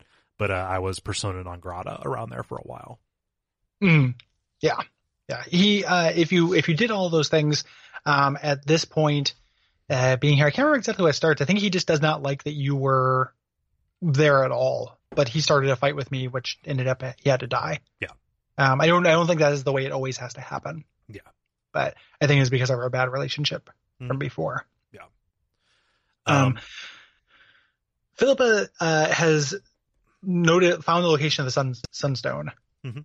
um, which you have to to head there with her to get. Uh, and seeing uh, Geralt walk around with Philippa is really interesting yes. um, because she is not good and she is definitely hiding things from you. Uh huh. And yeah, she, she's she- the she- worst. She, definitely has um, ambitions that are going to come at the cost of some of the stuff you are either trying to build or save. Yeah. Yep. Um, and you know, like the the lodge, you know, there there there are suspicions against the lodge for a reason. You know, like even even Yen and Triss to a certain extent are kind of happy that that's not around. Bringing it back together, getting the band back together is almost seen as a uh, you know an act of uh, desperation, right? Mm-hmm. Yes, very much so. Yeah. So these caverns are um, guarded by golems and elementals. Uh, and there's a pretty annoying like like a like a Zelda puzzle. Like I expect, I didn't expect this to be here just because it is such a cliche. Like they might as well have had me play Towers of Hanoi to get it. But it's like, oh, Yeah, you got some mirrors and there's a beam of light, and you have to use that to unlock the Sunstone itself. Light all the torches. Yeah. It, it is Zelda caliber garbage. Yeah. Um, in terms of puzzles. Yeah. Like it's very bad. But, um, you get through it, uh, and you get the, uh, that unlocks the sunstone so you can get it. Yes. Yeah. Uh, the Sunstone, it was, I mean, there's a backstory to it. It was originally a romantic enchantment, um, to summon somebody there. Uh, basically what it'll do is it'll light up a beacon and then the power that it provides will basically stop all interdimensional travel, um, from happening. Mm-hmm. The other quest here is Veni Vidi Vigo. There's another powerful sorceress who is being held captive on one of Emperor Emhyr's ships. Her name is, uh, Fringilla Vigo. Um, Yes. you know, and so you have to go and kind of rescue her. This is this is kind of neat. Like you have to ride your boat up while you're under fire because they don't understand that you're Geralt. You can also avoid them. You can, you can stealth it, uh, Oh. by swimming and they will, they'll have searchlights and you can dive underwater to like when the searchlights are going to pass. Oh, badass! and get right to the ship. Yeah, it's pretty cool. It's it's very uh very solid snake insertion uh, kind of thing. And you get there, you talk to Emhyr. Uh, Emhyr uh, says, or at least for me, I don't know if it, it worked out the same way for you. That uh, Yennefer, you know, you get this letter, and Yennefer promised that uh, uh, Vigo would help against the Wild Hunt. Yeah. So you can have her, she can have a pardon, but she has to fight. Yeah. Yeah. Um, the this is probably like the one. This next quest, the Child of Elder Blood. This is probably the one weird misstep to me in this section that I really like because I don't care about like Avallac'h and his assistant, no, and this weird jealousy thing that is kind of hinted at here doesn't make sense to me. Like this felt out of nowhere to me quite a bit. Um, they need to set up so Ciri uh, tells you like, hey, I'm a little bit suspicious of Avallac'h's motives. Great, me too. You know, um, he has a secret layer. Let's go check it out. Let's do it. Um, when you get there though, um, we see all this like obsession stuff where like Ciri or Avallac'h is obsessed with Ciri. Um, like this, including this really cool thing where you see this family tree. yeah, it's like a gigantic, like multi-story height tapestry that Yes. traces the entire line from the original carrier of the Elder Blood down to Ciri herself. which I think is cool. Um, what I don't like is that like Avallac'h has his girlfriend here, who is like super catty, Yeah, uh, and this whole like, it's I think some of the characterization is off a little bit here Mhm. with Ciri and like her being mad. Like I wanted her to be creeped out by this, yeah, and she never seems she seems frustrated by it and frustrated by this woman being there, but not like. You know, nothing ever really comes of this. Like she ends up, you know, spoiler, she ends up actually being okay with Avallac'h and, and doing what he decides is right, right. uh, in here. So like, it just doesn't add up to very much. Yeah, I wish this lover wasn't here. yeah. It's uh, it's it's it's real chaffy. Yeah. Yeah. That's what it feels like to me. Yeah, and and it's like it's like a blip. It doesn't really go anywhere. Like we already, I mean, like Avallac'h has spent a lot of time like uh taking Ciri under his wing and protecting her. Like uh, I just I, I don't know how the how how the uh, assistant fits into it. I did like I I looked to see if there was any detail, and there really isn't. Um, I I, I like how this pans out. Like I I like what ultimately happens here if you decide to let Ciri do Ciri, but Mm. um the actual setup itself is eh, eh. Yeah. Yeah. Um, so what I mean by letting Ciri do Ciri, like she's really frustrated. Like, what, you know, how could he hide this from me? Like, how could he, you know, um, be this just kind of creepy and secretive and stuff? Um, and you have the option to say like, ah, let's get out of here. Um, or you can say, well, um, why don't you kind of give into that? You know, she's like, I could just tear this place apart. And you say, well, let's do it. And Geralt, this, this is great because it's not like immediate. He just, he's, he's silent and he reaches over. There's like a, like a lantern or a glass or a beaker or something. And he just slowly starts just, Like a cat. yeah, like edging it off, Yeah. like testing the boundary and then down it goes. and then Mhm. it's like a straight up like Eric Andre, let's destroy the set kind of moment. I, I, I, li- yep. Uh, pretty, pretty rad. I mean, I like that part of it. I just don't like the girlfriend. right, right. Um, you know, and, and the, you know, the correct answer, letting her, letting her wreck shop is, is what you want to do. Right. Um, she also wants to visit, uh, Skjall's grave. Yes. Um, like I, you know, obviously the good thing here is to say yes. Mhm. Um, you know, you have to admit that he's dead. Uh, you go see the, the grave though, and the villagers come up. Yeah. Um, you know, and people are like spitting on it. you know, taking shits on it, drawing unflattering pictures, hmm um, you know, tying uh, badly colored balloons to it, Yep. things like that. Yeah, they, they, Um, they plant a sign saying a dog is buried here. Yeah. Yeah, yeah, exactly. A bad dog. Yep. Um, and she she schools him and says like, "Hey, this guy you call Craven, here's why he fled." Um, like, "Okay, we'll leave his grave alone." yeah. Well, she also like kicks the shit out of one of them. Like, yeah, she does beat him up. Yeah. Uh, which which makes sense even if you didn't decide like yeah no I'm, I'm I'm into him too like it doesn't have to be like returning his requited love like they're you know he's a hero and he should not be disrespected like this Yes. Yeah yeah um so that's everything Ciri has her confidence now she is you know checked out Avallac'h's background we have uh Vigo as part of the final uh you know circle of sorcerers that, that we need to assemble and also we have the Sunstone so Yes. you can decide let's pull the trigger talk to Avallac'h and begin uh the summoning um, which begins uh, on thin ice here. Yeah. which we're doing. Um, the uh, so this is this is the end of the game Mhm. pretty much. Um, I did not expect that to happen uh, exactly quite this quickly. I didn't expect them to like show up here. I know that they said that and everything, but this ended up actually kind of taking me a little bit by surprise. Oh, yeah. how quickly this ends and leads into the actual finale for me. Yeah. Yeah. Um, yeah. So I mean, right, wrong, whatever. Um, so the uh, they use the sunstone. The ships appear and freeze over this harbor completely. Yeah. So it turns into this like awesome, you know, different landscape. This like icy, you know, huge, huge uh, sheets of ice. Yes. Again, visually striking imagery. Evocative, Yes. one would say. Yeah, very evocative. Very evocative. Yep. Yep. Yep. um, so so we end up with this um, very long uh, action battle sequence yeah.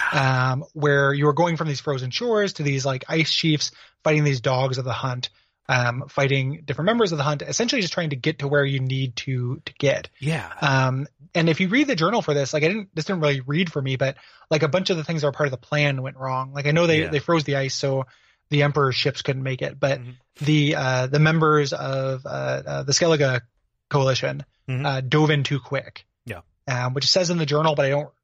You know, that got lost I- in the I actual mean, like- screen for me. So one of the things that's great about this is not like you have to, um, you know, dynasty warriors fight your way through this crowded battlefield. Like, you know, you, you see the, like the clan on crate people there, um, you know, fighting alongside you. Like you are trying to get where you need to go, which sometimes involves killing people as you go by, but mostly it's like, Hey, we need to get in position for this other thing. Let, let these other warriors take care of this for us. Mhm. Yep. Yeah. Um, it's it ends up being like a, a good action sequence here, in spite of some of that confusion uh, for me, because you're you're switching back and forth between Geralt and Ciri, which I really like. Yeah. Um, attempting to try to get to this uh this this general Yes. who was this a ge- mage. yes, this general Caranthir, uh, whose magical staff, uh, it's, it's what he is using to kind of freeze the surroundings. Right. Yes. And so like Ciri ends up fighting him. And what's great is both of you teleport. Mhm.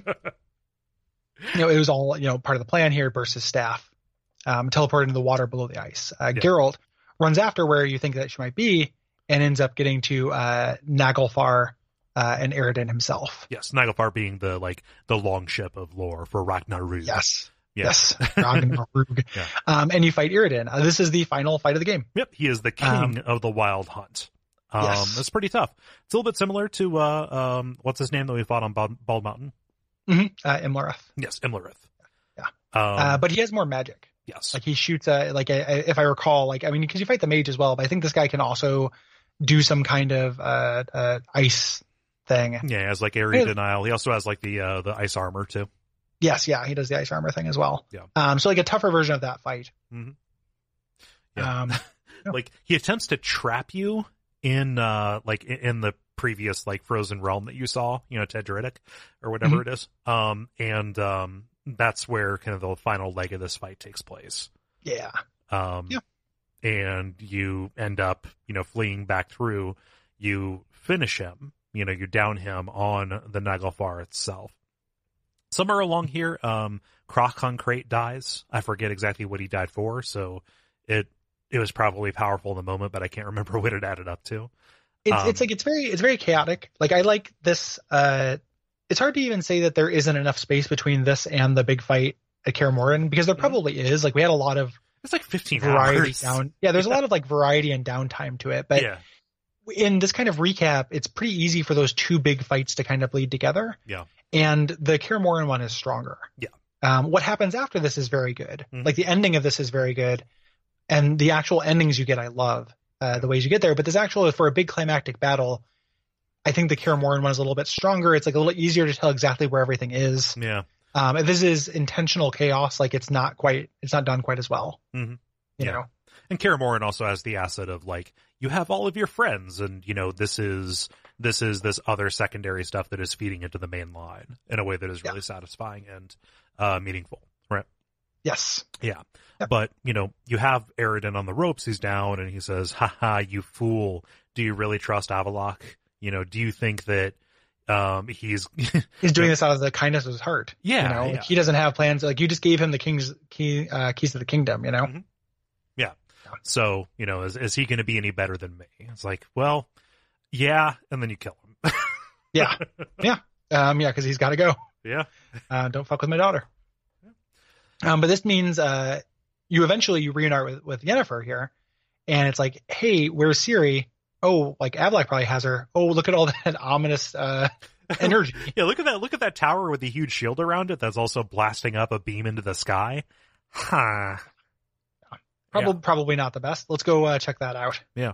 So this is really cool. Like Geralt and Yennefer are like rushing along this, you know, this island up to the up to the tower, um, either fighting or passing by like ice giants and fork fork tails, basically these other varsity level monsters that you faced in the hunt, um, in order to get to you know the shield wall. yeah, Um, because they, things are going crazy here. Yeah. Like these things are being summoned in. yeah. You know, it's not just like they, they all came here. Like the, the, the barriers between worlds are breaking down Mhm. and more monsters are coming in is how I read this. Yeah. Um, if you were trying to figure out what this is like, um, it's a little bit like when worlds collide.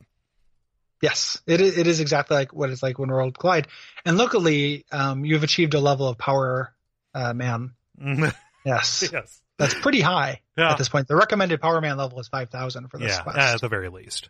Yeah. yeah. Um, so you, and you're not fighting any of these monsters. You're just running past them really. Right. Right. Um, it does a good job of keeping up that pacing here. Mm-hmm. Yeah. It's a mad Um, dash to get there. Um, you get up to the top and, uh, it turns out you think that Ciri is going to be chained to a, a thing, you know, and, and being energy is going to be drawn from her. But no, because again, this is Ciri's story. Um, she was not brought here against her will. Avallac'h convinced her, right. you know, like, Hey, you can stop the White Frost. Like you stop Ragnarok. Yeah, you, you you can stop the heat death of the universe essentially. You know, like the the wild hunt is a threat, but that's only a threat for you and only a threat for whatever world they turn their eye to. This is a threat for every world everywhere. And Yeah. so like all this power is being extended to open up the door to where the you know the to the very core of the white frost is held. Yes. Yep. Um, and this is kind of a passive ending Yeah. here. Like, cause it, again, it's not your story.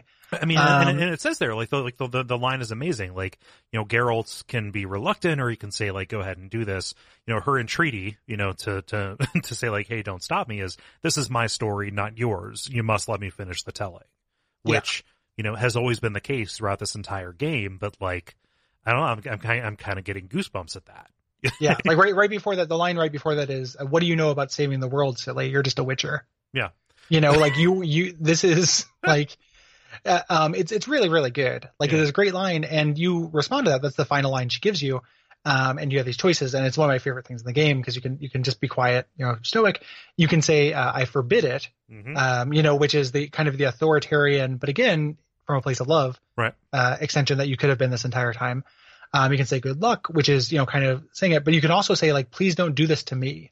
yeah. Um, which is like such a heartbreaking line, uh, for everything we've seen with this relationship, Right. you know, cause that doesn't, that doesn't sound like our guy. No. And that, that is the moment, like I've been suspecting the entire time. I've said it like the Witcher's, uh, mutations deadening their emotion thing is a fiction. Uh huh. Uh, and that is just a, a rumor they spread, Uh huh. you know, because things get through to Geralt all the time. Yeah. You know, like I know people who pick this game up, they're like, why do I want to play as this gruff asshole? And it's like, he's, he's not like, you know, here, here, throw a, throw a bone to the anime contingent. He's tsundere. like, like, he's tsundere as fuck, man. Like that. Like, how can you not like Geralt if you like anime? He's tsundere. um, the, so it, it is such like a heartbreaking line though. Like, don't do this to me, you know, Yeah, like this I is mean- about the fate of the universe, but like, it's gonna hurt me real bad if yeah, you die. Yeah, it's like uh, I, I don't know if I can handle this. You know, it is. It, it is a real profound. Uh, no, I don't want to say profound because I don't want to be Steve Brule. Um, It has uh, been profound. It is. It is. It's not Yeah. a. pro- It's not a fresh smile situation. I'll tell you that. I, I, like butterscotch. Uh, no, Yeah. uh, I'm not. I'm going to retake that, but I'm not going to drop a marker because that was too funny. Yeah.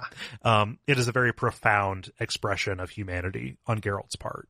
You know, there can be doubts. You know, people can joke about it. You know, um, you can wonder what his motives are because he, you know, at times very consciously ends up being pretty opaque about this kind of stuff. Um, The, um, this, I- th- th- th- this is important. Yeah. Well, and then the the um the the as much as I was kind of like a little bit confused with some of the blocking and stuff during this final battle, like this is so well performed and presented too. Uh huh. Like we you know we we talked about it a little bit initially, um just as far as like the writing and everything, but the the voice acting in this section is literally top notch. Yeah. Like he sells that. It's not just that that line is very good. It's not just the words. It's like everyone is selling this very very well. Yeah. Um Well, I mean, especially it. it's not like melodramatic because Ciri, you know, she's not resigned, but she's resolved at this Yeah. point. Like, you know, she, she she has made her decision. She has figured out, you know, the what has been a curse for her entire life. This thing that has caused her to be, you know, to be pursued not to the end of this world, but to the end of every world. Um, you know, it has a use. This is the way that she can use that to make things better for people. Like this is the, you know, like the, the, the this whole, you know, belongs to her, right? mm-hmm. Yeah. Or this whole was made for me. That's what I mean. Yeah. Yeah. Yep, yep. Very, very good. Um, and we get these little, uh, this little flashback to these kind of decision points we've had that will influence this outcome. Yeah. You know, it kind of shows us the, the things, uh, this like greatest hits of their relationship. Um, Yeah. and then she passes through the gate and the, the game seemingly ends. Right. Um, we do have a, uh, you know, a, a postscript here, like a, the real ending, the epilogue here. Yes. This can shake out multiple different ways. Like what I have in the notes is just kind of how it shook out for me. Um, you know, so we can. Yeah. we can compare notes and we can talk about, you know, as specifically the worst ending that you get, which Yeah. is the biggest deviation. But like, you know, time has passed. You know, she's gone through the gate and, you know, you, are you're, you're in, you're in Vizima and you're talking Yeah. to Emhyr saying like, yeah, Ciri went through and she didn't come out. Yeah. And he says, you know, again, because even though he's been kind of a dick this whole time, he's like, hey, did she talk about me? Mm-hmm. Uh, and you can say, you know, you can twist the knife if you want. Like she's never been mean to him, but you can say like, yeah, he hates your guts. I don't know, like that's such a cruel thing to do. Well, well, you, I mean, like, so, like, well, what's crueler? You can say, like, oh yeah, she said I missed you and all that. Um, that's you know obviously what he wants to hear. Um, but the two cruel options are like, yeah, she hates your fucking guts, or ah, we never really talked about you. Yeah, I mean, which is what I said. which is the truth. the truth. Yeah, yeah, I, I, love that uh, that thing. But like, just being like, yeah, she just she just said a bunch of mean stuff to you. yeah, Uh, very cruel. Um, but he says, you know, Witcher, I never want to see you again. yeah. you know? to, take take take your money. Um, not gonna, yeah. No, I don't want to see him. So okay, fine. You're not going to be in power very long anyway. So, Yep. um, yeah. And for and for me, you know, the the, the scene breaks and Geralt is in White Orchard. Um, again, you know, things ending where they began. Um, and he is going to the Nilfgaardian outpost to meet up with the smith, who has made the finest Witcher sword that he's ever seen. Yes. Um, and you think, oh boy, cool new toy. Um, however, um, you go back to the inn uh, here. This is you know this is the, the, the definitely the, the ending I got. Yeah. And it turns out uh, Ciri shows up. Uh huh. Um, yep. She's It's- now it's- gone it's- through the mutations. She's a Witcher. Yeah, it's uh, uh, has she gone through the mutations? I, I I paid attention to her eyes. I didn't see it. Um, I don't I don't remember Yeah. uh, her eyes specifically, but the implication is she's going to be a Witcher because that's what the sword. Yeah, yeah. It's a Witcher I- sword. I wasn't sure if she was just like functioning as a Witcher without the mutations or not. Uh, Before this, you get to name the sword as well, and you Uh-huh. also all the it's a clever little misdirect because all the names sound like it's going to be a tribute, like it's going to be a sword for you, and you are you are dedicating it to her. hmm Yeah. Yeah. So you can name it like, oh, Zireael, which is, you know, her name in Elvish. Um, I, I ended up calling it like the flash that, you know, the, that banishes darkness from the world or something like that. Mm. Because like that seems like more of a description of, of, of her. You know, she darts around and has this teleportation and she, you know, is the key to, you know, solving a lot of problems for a lot of people. Um, you know, and you're here at the end, you know, this, this hooded figure turns around and, oh, it's her it was a Mhm. lie. Like you basically said, you, you you freed her up to live her own life without being pursued by Nilfgaard. Yeah, Yep. When you when you were talking to Emhyr specifically, like the, her not dying in the portal is not that. I don't think they explicitly say, Right. you know, how she survived that, but it was never like saying like, hey, she was definitely going to die Mhm. to do this anyway. Like it's all, you know, it's, very yeah, dangerous. it's, yeah, it's all like ambiguous still. Yeah. Yeah. So in you know in in that ending, um, you know, you Yeah. guys are now working together. Yeah. Um, another way this can shake out is she can become the empress. Um, you know, depending on a, a couple of different things. It's like if you if you took her back to Emhyr, like there like there like there Yeah. specifically is a point where you can you know once you have her in your custody, take her back and you know present her for the you know for for for, the money. Um, and that, that, that kind of locks her into this very unhappy life of succeeding her father. yes.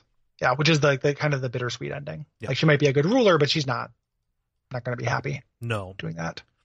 Yeah. Um, and the absolute worst ending is she never comes back. You don't know if she defeated the White Frost or not, but, you know, she's not here. And Yep. Geralt decides, you know, to, you know, kind of assuage his grief, goes and hunts down the remaining crone, um, in order to get, uh, in order to get, uh, Vesemir's medallion back. And it kind of ends in this really grim way where he is surrounded by these monsters that she has brought in. Yeah. Yeah. Yeah, and he he still makes it out. You can still play after the ending. Okay. this, so it's implied that he does survive that. Okay. But it's just like a, you know, I mean, I, that could be just a gameplay thing overtaking story too. Like maybe Yeah, he doesn't yeah. survive that, but the game just wants you to be able to wrap up side quests and stuff, do the DLCs. But that's that's the worst ending is you know Geralt without this kind of this anchor, Mhm. you know, goes and, and gets kind of consumed by this vengeance, and it ties up the loose end of that crone. Yeah. Um. Yeah. Um, in addition to that, you also get some slides um, that show the results of some of the choices that you made um, in secondary quests. This is a little bit Mhm. cart before the horse, but like for me, um, you know, Emhyr ended up giving Temeria over to the rebels, but that wasn't that big of a deal because, um, oh wait, no, it was a big deal because Nilfgaard ended up taking over because I killed uh, Radovid. Yeah. Yep. Yep. Yep. Yeah. Same. Uh, same thing for me. Yeah. Uh, Cerys ended ended up uh, uh, taking over as the ruler for Skellige. Um, and even though they lost military power, she was like a really fair and just ruler, and kind of like brought Mhm. this enlightenment to it. Yeah, but uh, same same thing for me. I think we got mostly the same uh same things. Yeah. There, Um, except my Geralt uh, settled down. Okay, So- yeah, I, I fucked up the romance stuff. Um, Yeah. and so, So, good. Again, like I, I love you know I talked about this a little bit, but it is kind of like uh clever because it is preying on your gamer instincts. I know this isn't what you did, but it Right. you know the idea is like, hey, I want to have have my yen and, and eat Triss too. Like if you if you yeah if you try to get uh you know to romance both or you fuck up both of them Mhm. um without this to keep you um you can you know continue being a witcher Yeah. um you can't you can't win them both there's a little scene that you get where you Yeah. can try to uh it's pretty funny actually yeah, it's really good. Um, you you can try to like get them in bed at the same time thinking Well, you get well, them they- both They, they invite you. And It's kind of like, Yeah. hey, we've decided it doesn't make any sense for us to fight each other over you anymore. So like, we figure why not share? And they like lure you to this kind of tawdry inn, and they're like, haha, you know, they're all dressed up skimpily.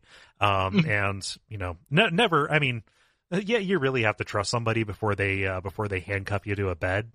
Because Yeah. I've seen enough comedy film, comedy things to know that's probably not going to turn out very well. eight heads in a bu- duffel bag too or what have Yeah, yeah. They, they they handcuff him to the bed, take his clothes. He ends up having to do a walk of shame.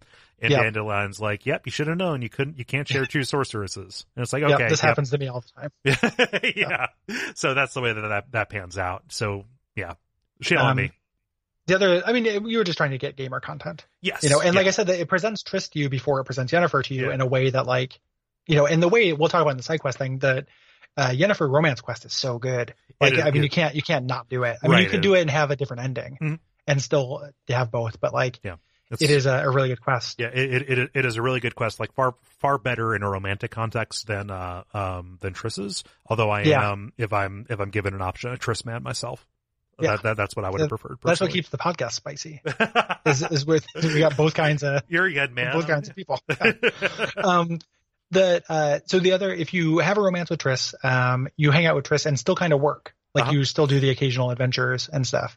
Um if you have the romance with Yennefer, um you settle down and it's just like we're gonna wake up in the same bed, we're gonna get up late, we're gonna drink a lot of wine and eat food.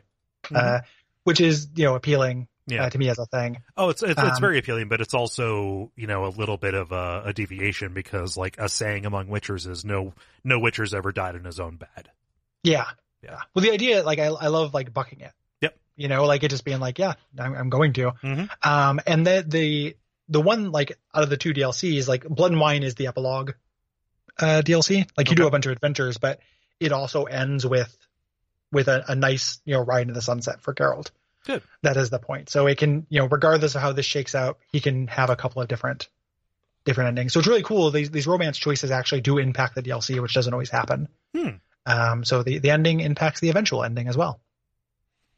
Um, and it ends up being very satisfying. Like I was very like, oh, you know, late mornings and lots of food and wine and, you know, just like a, a ridiculous amount of really good sex. Like this is a good, re- you know, this is a good retirement, girl. Mhm. Like, Yeah. you know, Yeah. drinking, having friends with your buddies, like having friends with your buddies. We're gonna have a bunch of kids, buddies that are gonna be new, younger friends. Um, but you know, having drinks, having food with you know, fun with your buddies. Like it's very, very sweet yeah. to me. Uh, yeah, uh, I, I saw a little bit of like appropriateness to Geralt continuing along the path. You know, walking the only road he's ever known. You know, Mm-hmm. Yeah, like there, there he goes again. Yeah, Yeah. Um, Um, yeah, yeah, I mean they're all they're all pretty good endings. Even like the the bittersweet ending is still good. Mhm. You know, it's not a situation where like the the good ending is actually bad. You know, like as happens a lot in time. You know, a lot of times in games. Yeah. You know, it's not a dishonored situation. Like all of them feel appropriate. Yeah. To me. Um. but yeah, Yeah, that's that's the end of the main quest.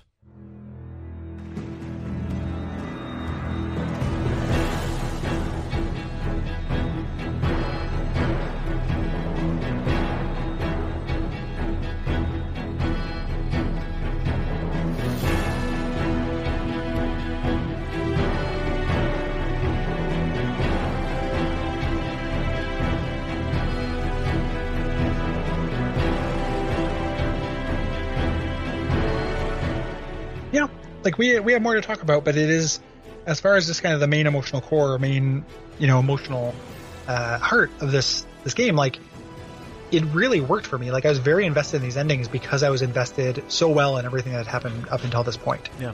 I, I, I was so invested in building and defining the relationship between Geralt and Ciri.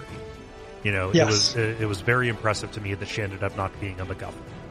Yes, you know, or, or damseled, or anything that people use, you know, specifically women characters. But if if you don't want to get into that, um, even just any kind of like side character, Right. you know, in video games, like she was not uh, disrespected Right. at any point, and uh, that's really impressive. Mhm. Games don't do that often.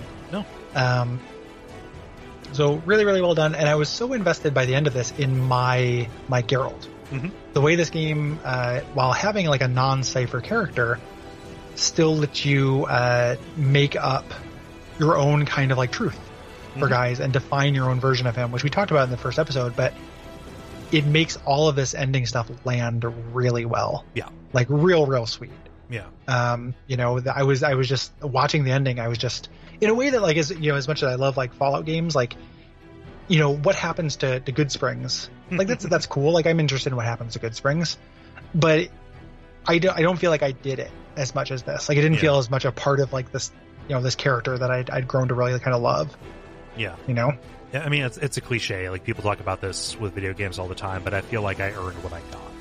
Yes. Yeah, that's a good way to put it. So really, really excellent. Mhm. Um, and it's not even, you know, arguably the best part of the game. Right. Like the side stuff is arguably the coolest stuff that happens in this game, Mhm. uh, which we'll be getting into next episode. Yeah, but like that's the coolest thing that has this awesome runoff and knock-on effect that also makes this part cooler too. Yes. Like, Yeah. What is amazing about this is most parts of it serve most other parts. Yeah, it's very holistic. Yeah.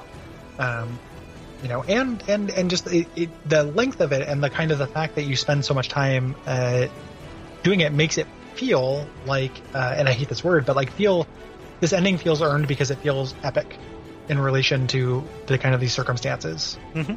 You know, where, where this landed.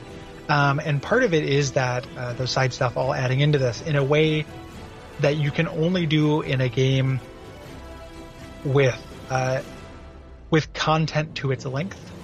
Uh, and I'll explain what I mean by that. Like, I mean, density, like like, like, like density, and also just kind of like there are stories in the length of this. Like, this is long because it is a bunch of very small stories laid end to end. Mhm. It's not long in a way that like, and even like a game that I like, so it doesn't seem like I'm straw manning anything. Like even something like Persona Four, or Mhm. Persona 3, right? Those are 80 hour games and it drives me nuts. Like I hate that they're 80 hours because they, uh, so much of that content is garbage. You know, it's Mhm. empty. You know, Yeah. even if you like it, it's like, even I, I like it, but it's, Yep. it's empty. Like it's not a story laid back to back. Like this Mhm. feels like, you know, it is taking the shell of somebody telling a story of Dandelion telling the story of Mm-hmm. this character. And that feels good and earned because by the time I spent this 80 hours with Yeah. this game, I had experienced countless little tiny stories that felt like, you know, it sold this kind of scale. I mean, whip out WAF Bingo Card 4.0 or whatever, but you know, here's the secret. This is a collection of short stories. Like Yeah. there is the massive one that you follow the whole way through, but even that contains multitudes. You know, like you are, it is rich with incident and you are following Geralt through all these self-contained things that all say something, either about him or about the world at large or the forces at play. And that, and that is why, like, I, I think that like the larger point I'm, I'm trying to get at, like here is that it, unlike a lot of games of this length, it justifies its length. Mhm. You know, it just felt like, oh, like this was, this was so full and dense the entire time. Yeah. Um, you know, I never like, there's not a moment where like the game was telling me something where I was like, I don't care whether I hear this or not. Uh-huh. Uh, and just in a way that's rare, you know, especially for very long games mm-hmm. like this. And that, uh, is really special. You know, it makes all this ending stuff, it makes this end of this main quest just feel that much more heartening because Yeah. like I had spent that much time with this like really, really feeling like mythologically epic, you know, kind of character. Mhm. And I, I can't say it enough. I hate that word. and I, and I kind of hate this game for making me say it, but it's the only word that makes sense for it. it does. And you know, it even though this is an ending, um, Mhm. you know, like the, like this is a way this is a way to say and Geralt's tale is done. Um, I am so interested in pursuing more of this and working backwards. Like this this has been a way for me to get into this and get and really get really enthused about this setting. Me too. Like I, I will end up going back through, you know, not only those other games, but we'll probably end up going and reading the books, even though the first one kind of left me cold. Like Mhm. I'm pretty inve- invested in this as a setting because it earned it, Mhm. you know, and it took me along the way and like I felt respected and, and, you know, my, it was a Yeah. good use of my time, you know, for, Yeah. and a lot of time and like 80 hours is very valuable to me. Uh-huh. So even if it's for work like the, like this is Yeah. substantially more i mean like you, you know if you if you're looking for like the heuristic we we we say if something is pushing like 15 hours for play that is you know uh making it look like that, that we might consider breaking that up into two episodes like Mhm. we do these once a year because the, these are these big investments you know i loved um i don't think we've done a winter rpg that i like detested Yeah. I've, I've been very enthusiastic about like all of them. Uh, this is by far the high watermark for me because so much of the way that it's put together, so much of what it says speaks to me in a really, in a really huge way. Less people Mhm. think that we're just kind of like talking about the story and like, okay, so what about the game? Um, the game is good too. Like I, you know, we, we talked about the combat in the middle there. I, I, I like the way that it plays. I see it as an Arkham kind of thing. Moreover, as an open world experience, like I never felt at a loss for something to do, which is easy enough, like just pack Mhm. something with enough collectibles or whatever. I always felt a reason. It was always this abundance of choices, this uh, this paralysis of abundance that the game provided for me, and navigating and choosing what was important or what I had the energy for. That is tremendously important to me in a game this size, in a game that is presented this way. As an expression of open world gameplay, this is probably as good as I've seen. Minus, you know, like oh, like Crackdown is fun to jump around and You're not going to get that. Like they're Yeah. accomplishing different stuff. Like this, this nails it. the thing about this, like as an open world game specifically, is that like just wandering around is less fun in this game than a lot of open world games. Mhm. But when I actually stumble upon bespoke content, like things that were made there to be experienced in a way like actively as opposed to passively, Mhm. it doesn't feel like playing like a real shitty Russian roulette Right. you know, which is like what a lot of times those games feel like to me. Like the reason why uh, every open, they have a very similar arc with open world games where I am like breathlessly into them and sometimes for a very long time, Yeah. right? Like 50 hours, 60 hours. And then at some point I'm like, this has to fucking end. and I, and I just get like, you know, God, will, why won't this end? And it happened with pretty much all of them, uh, you know, that I played where like, you know, I really liked Fallout 4. I was having a real good time just kind of exploring. And at some point, I'm like, I have to mainline this quest because if I don't, I'm going to quit. right. Um, this has to end. And the, the, the factor is that I am picking at random which kind of quests and side contents and locations to visit, and Mhm. so many of them are just low cards. You know, like there's just like it's just this is in other bad- in, in other open world games. Yes. Yeah. You know, I, I'll go. Oh, here, here's this factor or factory in Fallout 4. I'm gonna go check it out. Oh, oh, okay. There's some mutants there. You know, there's just like nothing there. Like every once in a while, something cool happens. You know, oh, here's a cave in Skyrim. I'm gonna go into it. Um, every once in a while, there's a cool little short story there, or there's some interesting architecture. But enough times there just aren't, uh, to where it just starts feeling like a bad proposition, and I just need the experience to end. Um, this goes so far in the opposite of that that it just justifies its bigness. So like while just while you know that first 40 hours that like mindlessly exploring thing maybe isn't as strong as it could be. Mhm. Uh, when you do explore every single time I'm getting something awesome. Yeah. You know, and it just becomes like a a I like the you know combing this this this quest log, not combing the map because you know if I did every single question mark, maybe I wouldn't feel that way. Like some of them are just monster nests, Mhm. but every single quest on the quest log, I just felt like, you know, nobody's asking me to go across town and deliver something. You know, none, none of this, like this bigness, this Yeah. all of that stuff, all Or- that value together, just is like towering. Yeah, or if they ask me to do that, it's a trap and it leads me into a plot to try and find whoever set it up. Yeah, you know, yeah. If they do that, they it is cognizant of RPG cliches in a way that actively subverts them. Mhm.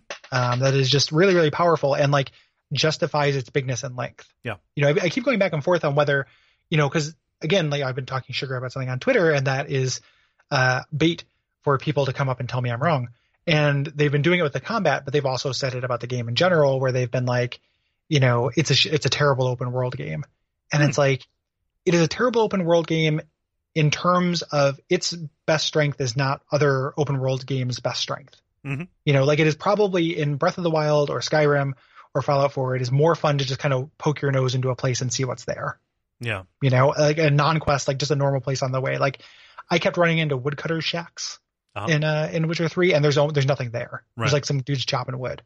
Um that maybe wouldn't be true in one of those other games. Yeah. However, um, the uh, if if if there is a reason to be there, it's always a good reason, Yeah. you know, and that justifies that bigness and length and and things for me in a way that, you know, I kind of been going back and forth, and I I think that actually does make sense and ends up being, you know, not just one of my favorite games like of of all time, like I really really love this game, but also one of my favorite open world games, even on an open world scale, Yeah. Just Yeah. because of density. I mean, it succeeded for me in that way because, like, when I looked at the map and I saw this little cluster of buildings, was like, oh, that's obviously a town. Towns have, like, every town has at least one thing for me to do. Let me drop a marker here and, you know, just clip Mhm. my way over on Roach. And, you know, if somebody didn't shout to me along the way, then I would, you know, somebody would shout to me when I was in there, or there would be a notice board or, you know, et cetera. Like, that's, that's where it succeeded for me there. Like, I, you know, I, I don't, I, I wouldn't stack this up against like an Assassin's Creed or uh or or, or a, I don't know because it just it's it's not attempting to do the same thing. So Yeah. Yeah. Yeah. It, it is one of those, you know, one of those things where like, I think that there, there is, I realize that I'm being defensive because this is something I really love Mhm. where like a lot of the kind of attacks against this, I can't help but feel like people are looking at the wrong way, Mhm. you know?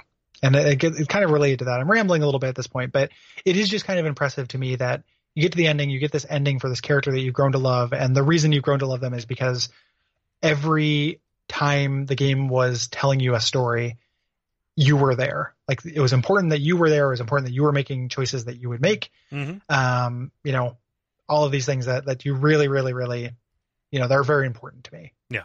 So Yep. It's a very good game. I'm so happy we decided to play it. Um, I don't know that Yeah. I would have invested the time if it wasn't for the show, just because of the way my mind works and my relationship with time. Um, but boy, oh boy, this, you know, is a heavy hitter, uh, a heavy hitter in the pantheon, not just of the show. Um, but for me personally, among games that I've played. Yeah, me too. Like it is, it is, uh, and doing, you know, the main game, which I really love, I feel like Hearts of Stone is probably a top five game for me. Yeah. If it considered its own of, of all time. Mhm. So it is, uh, I'm really, really happy with this. Like the, the Kingdom Rinse guys, I think I mentioned this the first episode, but they did an episode on this recently. Um, those guys are good. You should listen to them. Um, and they, they, in the tweet about, it, they're like, this is, you know, CD Projekt Red's like magnum opus. And I'm like, magnum opus is the right word for this. Yep. You know, this feels like a magnum opus of like video games to me. Mhm. You know, other games are smaller and do things more interestingly. You know, there are games that have that kind of like like Dark Souls is a magnum opus. You Mhm. know, there's a they only come acro- acro- uh, around every once in a while. Like these games are just like so impressive and big in in any number of senses. Yeah. So I realize I'm rambling at this point. No, I- I mean, just, uh, uh, I love this game so much. You're, you're selling past the close because we're going to get our check from CD Projekt Red. That's fine. Yeah. yep.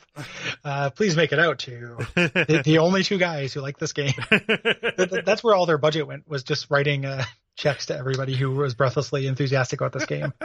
It feels kind of like good to be on on uh, a winning side of of, of history with something too. you know, because there, there's that big dark or, or backlash against uh, Dark Souls. You know, hmm a lot of people have that problem, and you don't. Uh, and then you know, Dark Souls 2, forget about it. But uh, this is something where I'm like, man, I really, really love. Like everyone loved this. Everyone told me I would love it, and I Mhm. loved it. Yep. You know, it's uh, Yeah. yeah, it's uh, the the trifecta of uh, you know, belonging. Yeah. So, Yep. mhm. Very good. Uh, but we're not done yet. no, no, no. We No. have, like I said, some of the best stuff is in is in the side stuff. So Yeah. we're getting to that uh, next episode. Probably uh, Gwent Minute will Mhm. probably be in there as well. Um, and uh, yeah, uh, just so people know, we're gonna go a little quicker through the contracts. Yeah. um, yeah. Those are very good, but they're also a little formulaic. Mhm. Like the things they plug into that formula are all good, but they do kind of play the same often. Yes. But So- the side quests are going to get uh, due shrift. Yeah, there's some of the like there's some of the contracts that lead into secondary quest kind of content, and we're going to Mhm. highlight those and give those their due. Yes. Yeah. Because there, there's short shrift and then there's schlong shrift. We're going to give them schlong shrift. Yep. Snake shrift. Yes. Yeah. Snake shrift. Um, if you like this show, what can they do, Cole?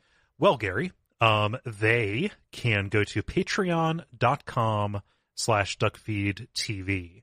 That is the way that this entire network of shows is funded.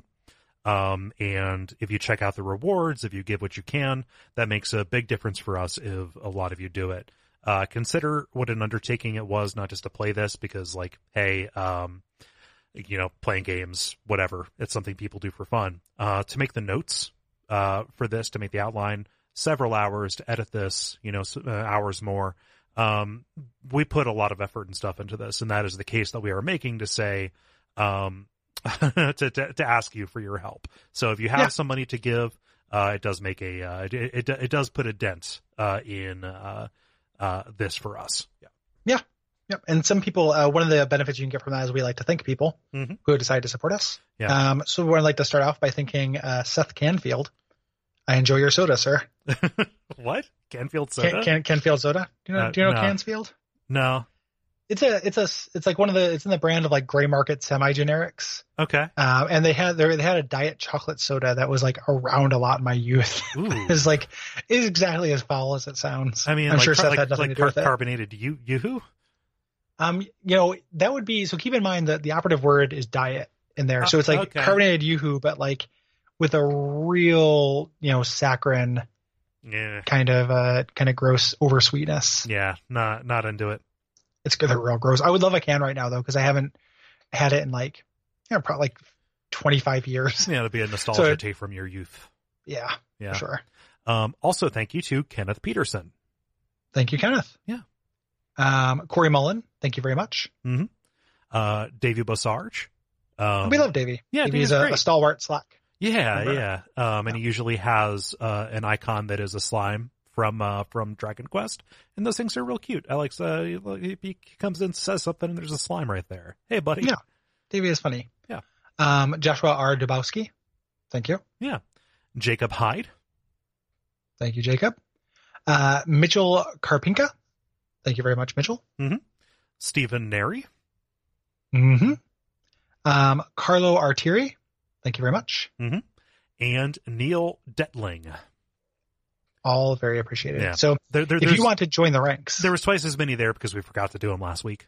Um, Yeah. We by we I mean I forgot I forgot to put them in the notes, but I, I forget to. If I remind you, I'll, Yeah. I will, but I didn't.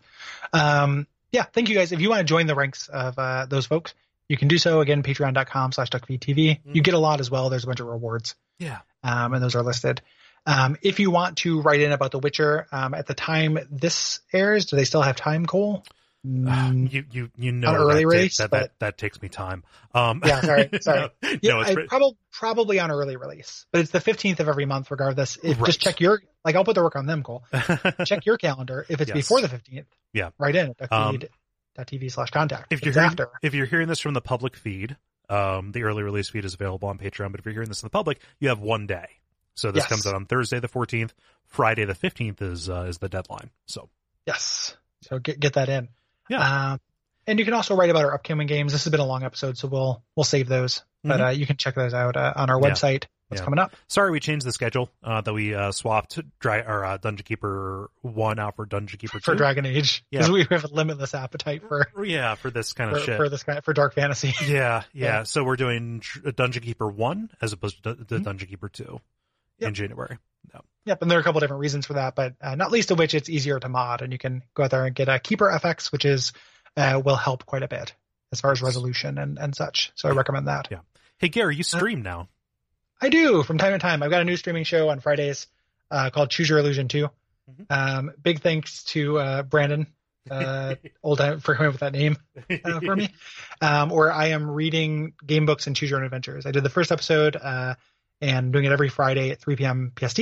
Mhm. Um, it is surprisingly funny and fun. Yep. Uh, because the gimmick to the show is uh, I'm not saving my place at all. Once the story ends, that is our version of it. So the uh, the overnight ordeal didn't get past 3 p.m. So it is a a guy had a fight with his mom, decided not to make up, and then end. And that was the super cool adventure we had, kids. It's that is a very good idea. Um, those are archived on our YouTube channel, youtube.com slash duckfeedtv, which has a bunch of stuff on it. Like we secretly like edged into, uh, into video stuff. I do the horror game streams, Hexcrank Live, also working on a couple of other things once we're out of Witcher Town. Um, and Nick has turned Check It Out Comrade into a streaming show, a video show where he plays and talks about and kind of, uh, takes apart, uh, indie games. And that is fun as well. Yeah, and there's a bunch of like as you mentioned, there's a lot of old stuff on there. Like so, all of the old uh, Duckfeed Live things, which like not enough people watched when they were on, but I think those are fun and Yeah. good and funny. You should check those out. Yeah, yeah. So Um, those are all in playlists on the main page again, youtube.com slash duckfeedtv. If you if you listen to this and you only listen to the show and you are not a patron, you can ser- and have never been to the YouTube, you conservatively have something like seventy hours of additional stuff that you haven't heard. Yeah. So it's it's a there, there's a lot there Mhm. between like premium abject sufferings and premium other episodes and things like that. So Yes. uh, there's a lot out there if you want it. Yeah. Uh, but most of all, thank you so much for, for, for listening. Uh, things are coming along, uh, along the ride. Um, Mhm. and, uh, we'll be back next time. Oh yeah, the Yeah. path. There we go. Uh, and until next time, um, Wa- they should watch out for, for Watch, watch out for Ted. Yeah. Yeah. Yep. He'll eat your lunch even if it's clearly marked.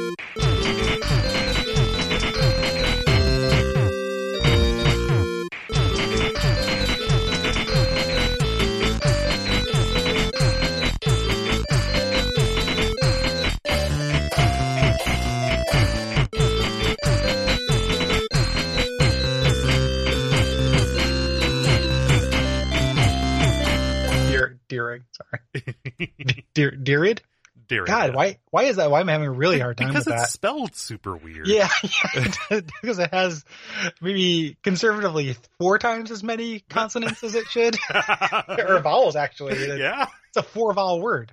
Yeah. It brought extras, you know, it, it dressed in layers. Well, because it's cold. Oh, of course.